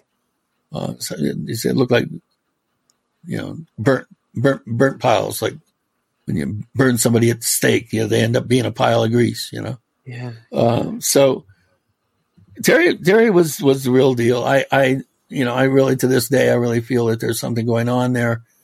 Uh, what it is, I don't know. Uh, I have no idea. I, it has really nothing to do with the mainstream UFO phenomenon. Hence all the complaints by people saying that you know Harry Reid was bilking and Bigelow were bilking the government out of money to chase ghosts. Uh, you know, the whole hitchhiker phenomenon, I, I never had any of that happen from my visit there. Uh, didn't need it. it. Even if it had happened, I probably wouldn't have noticed, you know. Yeah. oh, there's another dog, man. Uh, yeah. Oh, this Yeah, one's you got your- a cigar. You got a permanent hitchhiker. I'll tell Yeah, you I got much. permanent hitchhikers. uh, I have brought them home, uh, but not not from that. Um, so yeah, Skinwalker is a real deal. Uh, like I said, I really, I really think it's an exciting step forward for the field to get instrumentation uh, on scene. That's why I've done UFODAP. Uh, we're now in. We have magnetometers and gravitometers and radio frequency spectrum analyzers and triangulated uh, cameras, you know, discriminating software and event tracking, motion detection, motion tracking. Now we're in 14 countries and 66 locations, 18 states. Uh, we're quietly uh, spreading across the globe. We're in four continents uh, New Zealand, Finland. Uh, so it's really exciting uh, to be part of a historic effort to uh, hardwire um, locations uh, to possibly gain, you know, testable for, forensic data, uh, scientific data uh, of UFO events, and and anything that goes bump in the night. Um, Our software that uh, Ron Olch, our engineer, devised, hundred thousand lines of code, six years of development. Uh, he um, he only charges ninety bucks for it. It's open source. Uh, we we don't charge extra for any of the equipment. Everything is at cost. We're not doing it to make money. We're doing it to push the field forward. I am not a ufologist, and I get a little miffed if people call me one. I'm way more than that. Uh, but if I was just a ufologist, I would be doing UFODAP. Yeah, man. I, I I remember interviewing you about UFO DAP, so I'll I'll link to that article. Yeah, everybody should check it out because it's it's awesome. With three hundred Yeah. bucks, you can become part of the solution. Absolutely. You know, all this anecdotal information of combing through sighting logs from the 40s and 50s. That, to me, it's like trying to drive your car forward, looking in the rearview mirror. It, it just won't work. Let's get Yeah. some real real time data and network with people and and be able to have our computers network down the line in the direction that an object is going and alerting them. Our our uh, setup will wake you up, send you an email, wake you up, and uh, allow you to be live on, you know, run to your monitor, check out your feed, and uh, watch this stuff happen in your neighborhood real time. Uh, you know, if, if you have an unknown event that's discriminated by the software as not being a bird, an insect, a plane, a helicopter, uh, some sort of, you know, lightning or whatever, if it's a true unknown, you will be alerted and you can get up and be part of the solution right there, then and there. You know, Best wake up call bucks you can ever. Yeah. Uh, so I'm really proud of UFODAP. It's been a, it's been a 20 year dream that I've had and meeting Ron was just the best thing that's ever happened to me. Unfortunately, we lost our third partner, Wayne Hollenbeck, about three or four years ago. He died of, of cancer. Um, but, uh, you know, this is the future. It's hard data, you know, hard data acquisition and, and top notch academic scientific analysis of data. UFO Data, which is another group that was trying to do exactly what UFO DAP has been doing uh, with uh, Alexander Wendt and some of the SCU guys. Um, Leslie Kean is on their board. Uh, Mark Rodeghier. These guys have, you know, they contacted us and said, look, you know, we really congratulate you on getting all this gear together in the software. How about if we become your analytical arm? And when you get data uh, to analyze, and we'll uh, we'll jump in and you know we'll we'll go ahead and do a a whiz bang you know academic scientific job on analyzing the data. So it's the best of both worlds when you sign up. Now you don't have to give up your data; uh, it's up to you. But if you want you know top notch uh, scientific appraisal of your data, you know for free free of charge, uh, they'll they'll go ahead and, and and and crunch crunch the numbers. So you know, people say, "Well, how come I've never heard of you?" And and it's because I'm too busy, too busy actually doing the work and right working with with people behind the scenes, getting this stuff, uh, you know, to the point where we can actually stand proudly before Congress and stand proudly before academia and the scientific community and go, here, stick this in your data cruncher, and uh, and you know ultimately publish. I mean, I'd love to get published in in an opt- optics journal or an aeronautics journal or, or uh, in Nature. mm-hmm. Wouldn't that be fun? Uh, be awesome, so man. the subjects come out of the closet uh, when the New York Times article, the Blumenthal Kean, uh, Holly, what's her name, when they released that article in December 2017 and created the new modern phase of ufology. Uh, it was the best thing that ever happened. I never thought I'd see it happen. Uh, we've got a lot of new people in the field that are really wet behind the ears and they are dying to see something, experience something. And so every new, you know, After Effects video that comes out, you know, that looks like a, a Billy Meier saucer or something they'd see in a 50s movie. Everybody's jumping up and down going, Oh, you look at this UFO. 98%, 99% of UFO images on the internet are fake or they're misidentified. Uh, yeah. Natural phenomena, whether it's birds, fireballs, meteors, satellites, airplanes. You know, you, you people forget that when you compress video to put it on YouTube, you create all sorts of artifacts. It's just the nature of the beast. Get up to speed. Know what you're looking at. You know, be a part of the, of the solution, not part of the problem. Don't spread around photographs and accounts that can't be verified, that have not, you know, been uh, analyzed and, and passed muster. Just automatically assume it's not real. Please don't assume it's real, and and let the naysayers, you know, ruin your day, ruin your own day. it, it's so hard, Chris, because like you know we were talking off air. I, I'm no longer one of the younger ones in this field, and I've made mistakes. I've stumbled. Sure. Everyone does, and you learn yeah, from it, too. and you move on. You progress. Um, but there seems to be today, especially, such a lack of like uh, critical thinking and, and. People aren't willing uh, to take criticism any longer. You know, they throw yeah. a UFO video up there and the minute you say that was that was proven a hoax three years ago, um, they immediately you know get defensive and and and say, well, there there's no proof of that, and we're like, yes, there is. Here's the proof, handed to you on a silver platter. Yeah, um, and, and, and you've just spent twenty minutes digging it up to prove to some right. numbskull that, that you're right and he's wrong, and it's it's right. just I, I refuse, I refuse to engage anymore. Greg Bishop came up with the perfect T-shirt. Do not engage. I can't. I can't engage with these people. I'm an old guy now. You know, I'm I'm pushing seventy. I'm getting up there.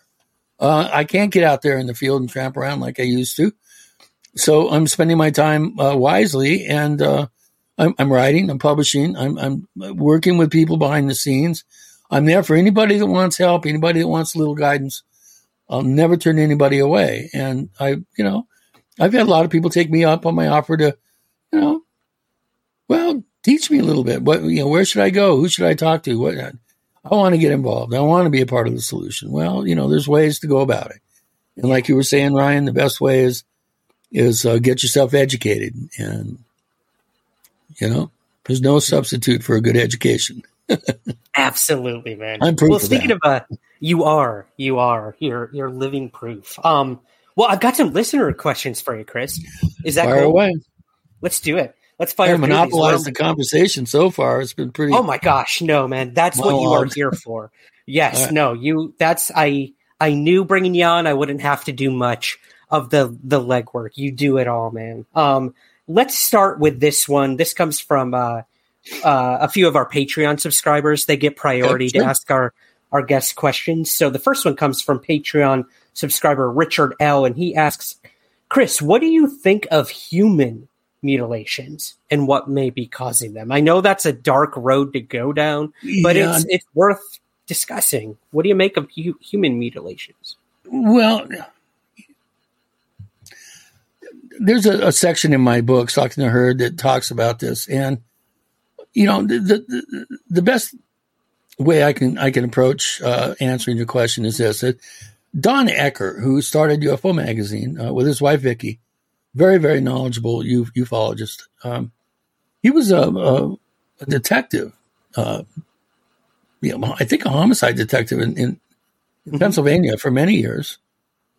And um, in the 80s, he got very interested in the subject. He had heard rumors of human mutilations and he wanted to get to the bottom of it and see and see how much of this, you know, was happening, whether the cases he had heard about were true. He spent three years trying to get to the bottom of it. And he said it was the hardest thing he ever tried to do. Said it was obviously there were cases uh, he found and they were totally covered up. Nobody would talk about it. In fact, he kind of got in trouble for trying to dig into it and, and access uh, particular uh, case files and that sort of thing. Um, he found evidence of cases uh, that happened in New Jersey. I think one was found on a roof with salt water in their lungs. Uh, Whoa. There were some hunters in Idaho. Uh, you know, there, I, I had a case, uh, like a teenage girl down in Silver City, New Mexico, totally covered up. Uh, my close sources within the New Mexico State Patrol, they, they said, they got mad at me and said, don't you, don't you ask me about that. Don't know. No, no, no. do not, no, do not go there and don't even continue. Don't ask anybody else about it. Hmm. No. so it's the most covered up and secretive type of case in law enforcement, according to Don Ecker, who should know. Uh, yeah. He really put the time in. So, uh, you know, I only had one report, like I said, that I heard about, and I just, it was bang, you know, brick wall. Um, these cases do happen. Uh, there's a guy in England, Michael, uh, what's his name? Richard T. Hall. Uh, he's found out about an alleged um, SAS, British intelligence, you know, kind of tactical group. There's a branch of them uh, unit that goes around and in- investigates these cases. He was able to crack the wall of silence and actually had photographs uh, of, of a case or two. Uh, this girl that was horribly, just like the cows. Uh, it's just, it's just awful to think about it. Uh, of course, you have the famous uh, Guarapiranga reservoir case that G. Uh, Scope Schellhorn uh, found out about in the 90s. Uh, the guy on the island off of, um, I think it was Sao Paulo, Brazil. he, he evidently the autopsy photos and the autopsy was leaked. Uh, there was uh, extensive photographs of this guy who was missing the, you know, the mandible flesh, his tongue, his eyes, eye was gone. All the upper respiratory organs and heart were taken out a quarter uh, coin-sized hole in the crook of his elbow. All his lower uh, organs were taken out a hole in his belly button. Uh, his genitalia were elongated. Interesting. It must have been a weird ass fucking machine that did that. yeah. Uh, you know, horrible. I, I don't mean to laugh, but that's just so. Yeah, weird. and, and the, the photographs are just oh, they're just beyond uh, disgusting. Uh, yeah, and and and so you know, there's some evidence. There, there's a, a, an apocryphal story of a guy at White Sands that uh, went over a dune and they heard him scream and and uh, they found him and he was mutilated. There's a story that this kind of disinformation agent, Bill English, uh, I, he's been blamed for a couple of bogus, uh, sensationalized cases that don't really aren't real. But the one that I think he's most famous for is he said that there during the Vietnam War they found a B fifty two that had been set down in the jungle. There was no crashed through the jungle. It was just set down. And all 12, uh, however many crew members, I think it was 10 or 12, were found strapped in their seats, mutilated. Uh, there's another one. Uh, you know, there's been um, a number of cases uh, that have supposedly been said to exist, but, but if they do happen, they're, they're really rare. But with all the thousands of people that disappear every year, uh, maybe they're not leaving them in the pasture. yeah. maybe they are taking people and doing that. I don't believe for a second that there's a nightmare hall below Dulce. Let's put it that way. But um, maybe there is somewhere. Uh, you know, it just I just shudder to think that that, that could be real. Uh, that that that you know maybe some of these people that are missing are being used uh, to gather uh, organs. We know that there's organ gathering uh, going on in parts of the world, in Africa, uh, parts of Asia. Uh, there's rumors of organ gathering happening in, in the Ukraine right now. Uh, so it's not beyond the realm of reason that these things are happening. God forbid that they would be routine and, and happen uh, routinely. So, next question. you got it, man. You got it. Yeah. Let's move on from that one. The Tree of Life at Patreon asks Are you aware, Chris, of any cattle mutes taking place on factory farms, or is it exclusive no. to free range animals? No, this is pretty much, uh, with rare exceptions, a a 500 herd or less phenomenon. It generally happens on mom and pop ranches. The skeptics say, "Well, uh, there you go. It's un, you know non-professional ranchers that don't know what they're looking at." Well, they do know what they're looking at. Uh, you know, this whole idea of delusion of crowds and mass hysteria and all this. If that's so, then how come we, we can go months, even years with no cases? Then all of a sudden, right. boom, we're inundated with cases. What, everybody went crazy one day? Everybody went delusional one day? And when you have all these cases happening, then everybody, all of a sudden, a, a switch gets flipped and everybody's not delusional anymore? Uh, no. It's just, you know, common sense says that, yeah. that that's not true. So uh, we don't have a single report, to my knowledge, of a case on a feedlot or on a factory farm. But why should we? Because we're mutilating them, um, uh, one cow a second in this country. we're mutilating them all the time, every day. what do you think? Uh, you know, you want to start talking about cows and your health and nutrition and you know some of the things that uh, you should be aware of about uh, what's lurking in in your uh, McDonald's hamburger.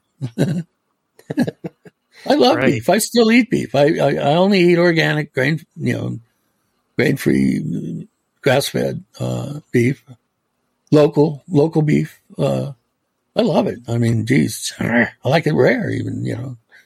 Uh, I, am just trying to make sure that I don't do the Oprah. Oh my God! You know, she had a show on mad cow disease with Howard Lyman, the Mad Cowboy, and uh, she was in Abilene, Texas and she goes, Oh my God, I'll never have another hamburger again. Next morning, she had a guy at the door, knock, knock, knock. Here's your, here, here's your, your, uh, legal papers. And she got sued for $2 billion by the largest, the largest lobby in this country that you never hear anything about. And that's the beef industry. The beef lobby, uh, I mean, beef is the largest income producer in agriculture and they have a tremendous amount of power and clout. And uh, God forbid you should go toe to toe with them. You'll lose. You know, it took the Glass-Steagall Act when it was passed. Uh, you know, it was first devised in the 1890s uh, to break up the beef industry. And because they didn't have the political will or power to do that, they ended up breaking up the oil industry, the steel industry, and the railroads and it wasn't until 1912 that it actually passed. But uh, beef is a huge, huge political force in this country. Very, very powerful, very, very persuasive. so, yeah. Uh, well, and you know something we didn't really talk about in stalking the herd even is uh, a lot of that book that you lay out is the relationship we have to cattle, oh, yeah. and, and, you know that yeah. that's a whole other part we could talk for hours about. Oh, yeah. But oh, our relationship fascinating. So fascinating. It's fascinating. Um, you know, the whole uh, first first two chapters are very important in the book. It it traces our uh, our history of in relationship with cattle. Uh, you know, when cattle started out, they were just a handful of of of of strains of them, and they were they were called aurochs. They weren't even really modern day cows. They were wild animals. They were much much bigger. They could go three, 4,000 pounds. They're 12 feet tall. This is an 8,000 year old cave painting from Algeria called it Tassili fresco. And what you see in the bottom picture uh, on the right, you just see the front of the fresco. The, the herd of cows goes about five times this length all the way back. Uh, obviously, I couldn't fit the whole thing in. So I, I isolated the scene that's going on at the front Now, the scene at the front is very interesting. If you look carefully, you'll notice that at the face of the cow, there's this weird ghost like figure Mhm. that's not like the other human figures. It's definitely different. It even looks like it has some sort of implement in its hand, and it appears to be working on the cow. Now, what is that guy in the back? His his bottom has worn away. His legs have worn away. In the original photograph, you can kind of see it's still there, but but um, it's this is eight thousand years old. What is he doing? It looks like he's mutilating the rear end of the cow, but it's a human. Uh, the, the severed limb is actually from the front leg, is a front leg. And uh, it's interesting that they should, you know, prominently display it. Um, and then the figures at the bottom on the extreme right, it's like a little guy is trying to hold the other guy back, and the guy in front of him with the big clanking balls, he's taunting the cows to do something about it. It's like, you don't like it? You know, and it's almost like these guys are aiding and abetting the mutilation. This is the earliest possible depiction of a mutilation that I have ever come across. And I have looked, believe me. Uh, this is a fascinating image. Yeah. And, you know, what we're dealing with here is, is humans have taken a, the zebu and the auroch and, and just a handful of, of wild uh, bovines. And we've created 940 some odd breeds of cattle. Now, the most, one of the most pure strains is the sacred Brahma cattle, the white cattle of India. They are worshiped in that country. Literally, there are nursing homes for cows in India. Wow. There are wet nurses, human women that are hired to suckle baby calves that don't have mothers. Women, human women suckle cattle in India. I've got a photograph in my book. Um, there's various uh, god, god and goddess images uh, in the pantheon of ancient uh, traditions, whether it's uh, the Minotaur or other uh, bovine images in, you know, the uh, Minoan civilization in Greece and Rome. All the ancient civilizations had a relationship with cattle. It was sacred. In the West, it was usually the bull. In the East, it was the cow. And as we go down through history, the relationship starts to change as we're starting to selectively breed cattle and create breeds that are specialized. Now we have bullfighting in the West. We have, I'm wearing a World Fine World uh, PBR Finals hat. If you can stay on the back of a bull for eight seconds, you're one badass cowboy. It's a, by far the toughest sport there is. Uh, so that's what the, has developed in the West. In the East, they worship cattle. Now, there's millions and millions and millions of sacred Brahma cattle around the world, millions of them. How come I've never been able to find a single case of a Brahma being mutilated? Hmm. Now, that just in, in and of itself is a fascinating, you know, factoid. I have never stumbled on a case of a Brahma that's been selected and mutilated. Now, th- there's never been a mutilation in all the all the years and cows in, in India. India is the largest exporter of cattle. Why? Because they don't eat them. they they have extra cows that they need to get rid of. So why not make some money?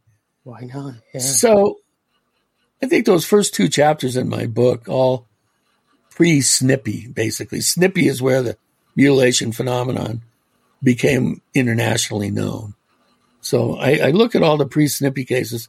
Our earliest documented cases that we can find are in the sheep herds around London in 1605 and in, in the spring of 1606, the winter of 1605 and 1606, right during the early uh, parts of the uh, the reign of James I, uh, who was the next, uh, who was the king of England after Queen Elizabeth. And uh, right during that time, he was funding Macbeth being finished up and rehearsing at the Globe Theater. And Guy Fawkes had just tried to blow up the House of Lords at his coronation.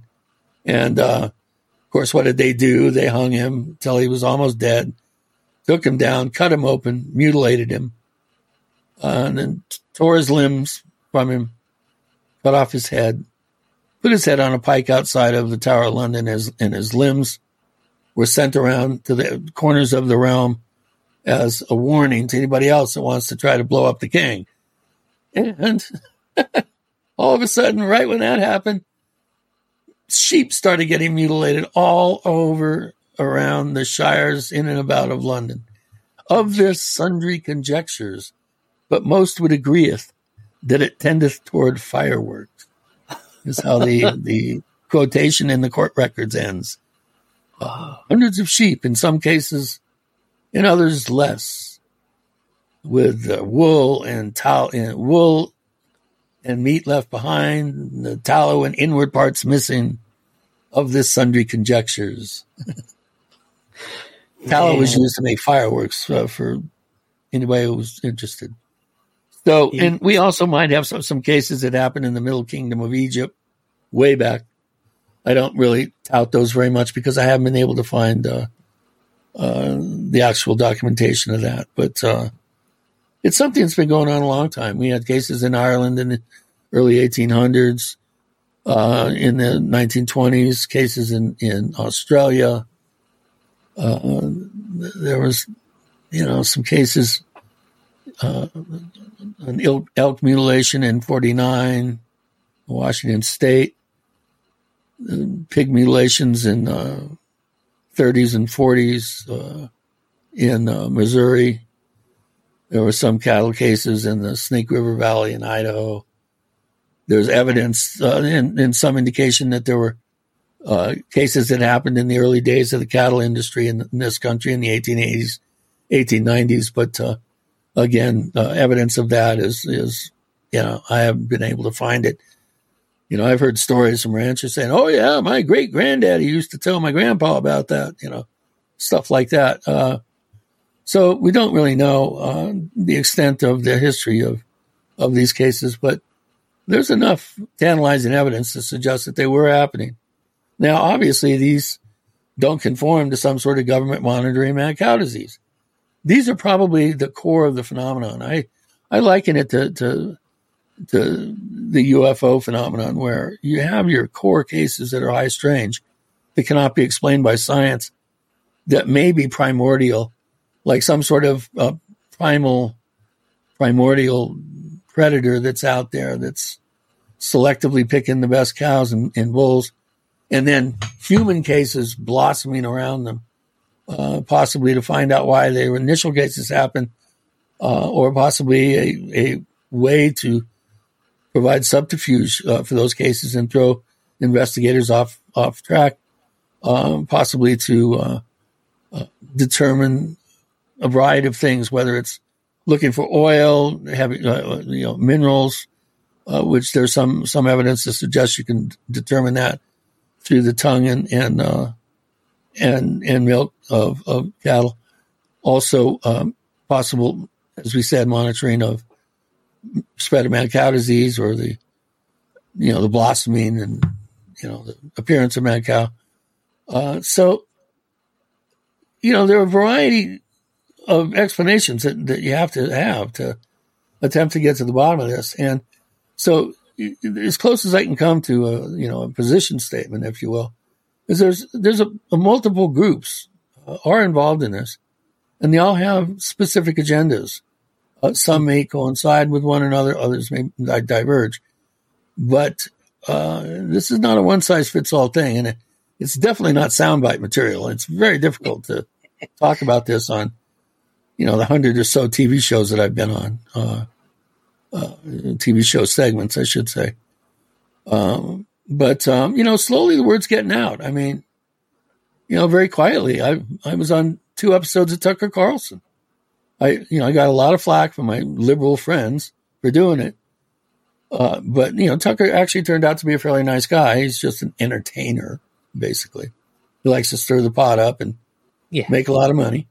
Um, but um, I, I did his show because I knew a lot of ranchers and a lot of farmers uh, tune into Fox News. And when he was at Fox and I did these shows, I felt that, you know, an apolitical subject that is uh, impacting, you know, a cross section of, of the country, uh, ir- regardless of, uh, uh, you know, blue states, red states, that sort of thing. And, you know, I'm, Yeah. some people call me a bleeding heart liberal. Well, God, I hope the bleeding heart part isn't true. but I've got enough problems with my heart. Uh, anyway, uh, so you know, I did that. I was funded by Laurance Rockefeller, you know, for two years. A lot of people don't know that. Uh, I was one of four people in, in the field that uh, were were funded. Uh, some people have noticed the work that I'm doing, and you know, I want to break my arm by patting myself on the back, but you know, I think I'm a good uh, poster boy for for uh, motivation, for uh, you know, good good technique, and and and for staying out of my own way and and not getting a big head about it. Uh, Would I like to be more famous? Probably not. Would I like to get more money for what I do? I don't get money, so yeah, some would be nice. Uh, you know, and I'm lucky to be. Uh, luck, lucky to have some some you know over the years some some people that said real dedicated followers of my work. I'm saying, man, I'm, how can I help? You know, and uh, you know, I've I've gotten some bequeathals here and there, and you know, people have, have ponied up stuff uh, to help me keep going.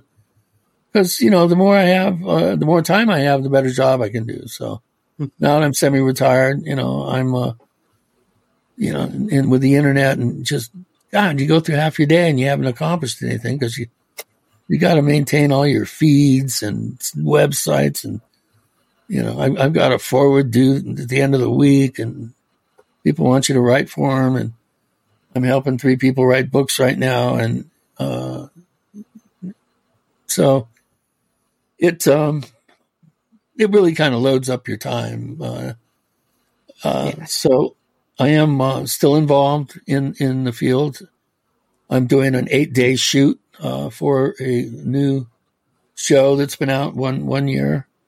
I can't talk about it, but uh, it's one of the better cases that I've ever heard of. It's in the San San Luis Valley in the southern part. Uh, we're going to take a boatload of gear, and we're going to shake the tree and see what uh, what shows up. And boy, we have the potential of really coming up with very interesting stuff. There's been everything from hundred foot invisible bipedal creatures tramping through their trees, crushing you know full grown trees, and and some really wild stuff's been reported in the area, and it's going to be really interesting to to uh, take a bunch of gear and see what we can stir up. You know, careful when you poke that hornet's nest. So I know. was just going to say that San Luis Hornets Nest. is yeah, yeah. It, it, it could be uh, it could be exciting. Uh, I'm not afraid. I've I've uh, I've been there and done that. I've experienced pretty much. I've been to some of the most haunted sites in America, and I've had hitchhikers follow me home and try to freak me out. Uh, I've had Skinwalker be interested in me for a couple days. That's the only explanation I can come up with. Uh, I've done some pretty serious investigations on occult cases, uh, which involved powerful brujos, uh, which I will not talk about. Fair enough, man. I Fair shouldn't even have brought it up. You've But- the door. No, no. Well, So um, you know, it's yeah, yeah, life's, sorry. life's life's fun. Uh, go ahead, fire me a question. Oh, sure, sure. Um, this is actually, um, I think this is a good way to wrap it up. Actually, Sure. um, this last question here, um, it's it actually came from several people because they want to get your thoughts. You've been, you know, um, you've been doing the cattle mutilation thing, and like you said, you've studied paranormal, you've studied high strangeness, UFOs. Um, today's world of UFOs. Um, I kind of want to end with this because we're living, like you said, in a post 2017 sort of New Right. York Times article world. Um, and now, man, it's like I- I never, like you said, I never thought I'd see the day where we would once again get a government funded UFO program, which we have right now with this thing called AARO. We just had a congressional UFO hearing take place. Um, possibly more to come in the future with the Senate. Um, it seems like the government is now involved in UFOs more than ever before. Well, they So- acknowledge that they're involved. In, Right. So that's kind of what I want to ask you. What do you make of this new ufology that we're Well- getting right now? I mean, it goes, it runs the gamut. I mean, there's some people that have been whispering about some ultimatum that's been made that they better, you better inform your population because by 2027 there's going to be a reveal by whatever it is that's living alongside us. First of all, I think that uh, we're dealing with something that is uh, ultra or um, crypto terrestrial. Uh, it's something that's al- always been here, probably longer than we have. And the reason why it showed up in 1947 en masse was because we were starting to put it in at risk by popping off nuclear weapons. Uh, and then, then they showed up. And remember, a lot of those early sightings were of large groups of craft. So it was like a show of force. It's like that initial swarm when you when you whack a, a, a bee's nest. An initial swarm comes out and starts looking around. What are you doing? Um, so, uh, first of all, it's you know, and if that's the case, you know, you have to ask, well, where are they? They're either in the mantle of the earth or underwater, uh, or they could be some sort of dimensional thing, uh, something that's existing alongside us dimensionally. Human senses can only detect a certain small portion of the of the energetic spectrum. We all know this. There may be much more going on around us than we know. I've seen semi-transparent, uh, not quite fully manifest uh, phenomena with my own eyes. I, within within feet of me, I know this is a possibility because I've seen it. Uh, and two percent of our oceans have been explored. I mean, I, I don't think it's by accident that the Navy created a Department of Intelligence back in the 1880s, way before any other Department of Intelligence existed. And why the Office of Naval Intelligence is probably a real major player in the whole UFO question because sailors have been seeing these things. Uh, it's not by accident that you should have the Nimitz and the Princeton uh, battle group uh, out there off of San Diego be the first uh, publicly acknowledged, uh, the big, you know, the clear and go fast and tic tac events. Uh, that was Navy. Now, these things have been seen, I think, by sailors for a long time. And I think that's one of the reasons why we have this Department of uh, Naval Intelligence. Now, that being said, um, the government, you know, has been run by a bunch of cold warriors that have been paranoid as hell that Soviets are going to think that uh, we know something they don't know. So it's been used as a device for counter espionage. They've been playing footsie with, with the subjects since the 40s. Now, all those guys are gone. There, you know, there very, very few of them left, and they expect their kids to keep the lie alive. Well, the kids aren't don't, aren't going to do that. They want to have this the conversation out front so that they can control the narrative, so they can be they can lead it by the nose and tell us what to think, why to think. We're here, we're here, and we're in charge, and you're not. So they had to come up with a way to move it to the next level, show that the government knows, acknowledge the, the actual existence, and then slowly put the clamps down on information. I mean, to me, it's a lot of window dressing. It's the government, uh, you know, being dragged kicking and screaming out into the light, and they have to say, okay, uh, we haven't been lying for 70 years. We're dealing with UAPs. Yeah, UFOs. Oh, no, no, no, no. We're, we're not talking about those. Uh, we're talking about UAPs. Let's rebrand it. That way we don't have to explain all Right. 70 years of data that's been, you know, it's the anecdotal data that's been slowly piling up in MUFON, and, you know, CUFOS, uh, and all the rest of the groups that have been compiling data. So I think it's just, a, you know, the government's job is to control us. I mean, that's what governments are about.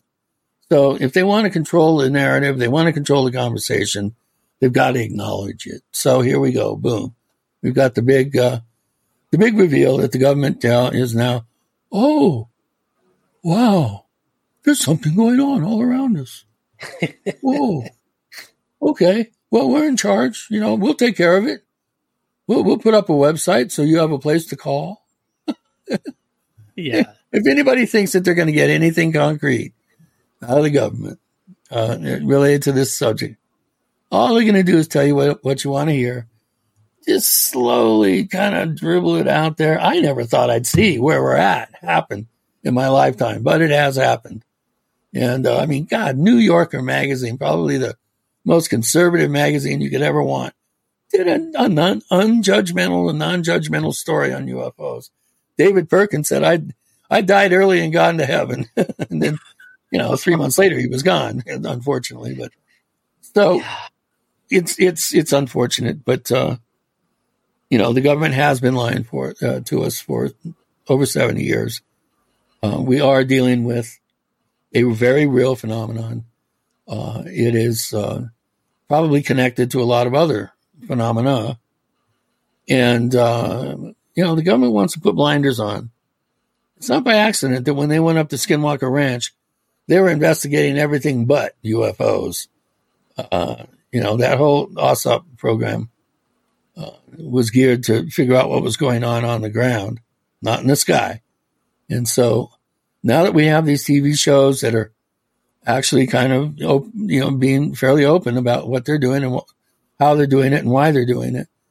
And it's well funded. Uh, you know, um, hats off to Brandon Fugal. I really admire the guy and I hope to work with him in the future. Um, this is, uh, this is all good. This is all a very good thing. And, you know, I think it's exciting. It would be very exciting if I was 25 or 20 right now in this day and age coming into this field at this time. Man, it'd be, I would be damn, if I had a computer back when I was starting out and I had the network of sources and, and, you know, and, and data and information that I have, have now, God, it would be so much easier. I had to do things the old fashioned way. The Dewey Decimal System and libraries I had to drive three hours to get to. you know, it's way easier now, guys. So, you know, don't, don't take it for granted, you know, yeah. use those tools effectively. And if you need some help, I'll whip your ass into shape. I love that, man. Chris, I honestly, I couldn't think of a better way to end it. I, I think that's, um, that's a good way to end this conversation is hope for yeah. the future of this topic in citizen yeah. science hands, I think is, uh, the way to go, especially with what you're doing with UFO DAP and, and all these, um, these other projects. Um, yeah. it's awesome it, it gives me hope that we will get some answers, and those answers will come from us. Don't expect it from the government ever. No. It, it's going to come from people like you. It's going to come from yeah. groups like UFO DAP or SCU. Um, and that's kind of where my hope lay in the future right. of this topic, at least. So, um, but Christopher O'Brien, guys, will always be there to whip your ass into shape, like he said. There you go. you know, All you have to it. do is ask. I got my, my, my boots cocked and ready. I love it. Because you got to get your butt kicked in this field to really be taken uh, seriously. Uh, you do. You got to get those calluses for sure. Yeah. Um, well, where can we find everything you're up to, man? Give us your uh, yeah. Well, I, I, have a website that that was that was uh, unfortunately put out of commission by something or somebody for a while. Uh, it's back up and running. I have my uh, my tribute to David Perkins is there as a current uh, article. That's ourstrangeplanet.com. It's, it's a strange planet. It's our strangeplanet.com. All one word, of course. Um, that's my website. There's maps of the valley. There's, there's my 70 uh, places to go in the valley with little, little user interactive, uh, uh pins in there. Uh, there's a bunch of articles, uh, a bunch of good stuff. Um, also, UFO DAP, UFODAP.com, the UFO Data Acquisition Project. If you're interested in being part of the team, uh, again, like I said, it, it, can be as low cost as you want. And we're not here to make money. We're here to uh, create, to, to do good science. So UFODAP.com. And, um, you know, just kind of keep your ears open. Uh, invariably I'll show up uh, every year on a, uh, a TV show or two or three, and I'm on podcasts all the time. Uh, just keep your ears open. I try to change it up, make it interesting, keep it lively. And, you know, uh, there are no problems. There's only solutions that we haven't found yet. So, you know, join me in the quest. I love it. I love it, man. Chris, this was absolutely fascinating, brother. Thank you for your time, uh, your dedication to these different fields of study. Um, we, I, I truly stand on the shoulders of giants like you, man. So I got to thank you for that. Come from you, I Ryan. I really, really do appreciate that. I really do. Thank you. Thank you. Thank you. And thank you for joining me today on Somewhere in the Skies. All right, Sim Celebim, everybody. I love it.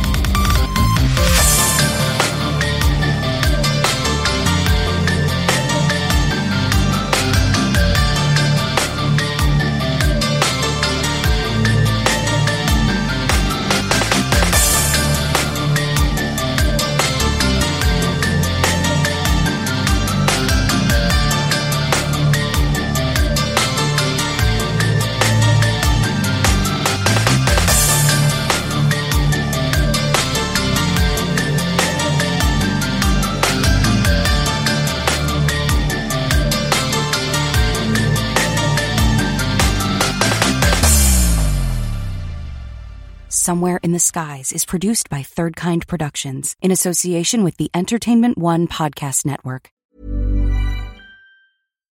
Why don't more infant formula companies use organic, grass fed whole milk instead of skim? Why don't more infant formula companies use the latest breast milk science? Why don't more infant formula companies run their own clinical trials? Why don't more infant formula companies use more of the proteins found in breast milk? Why don't more infant formula companies have their own factories instead of outsourcing their manufacturing? We wondered the same thing. So we made ByHeart, a better formula for formula. Learn more at byheart.com. Even when we're on a budget, we still deserve nice things.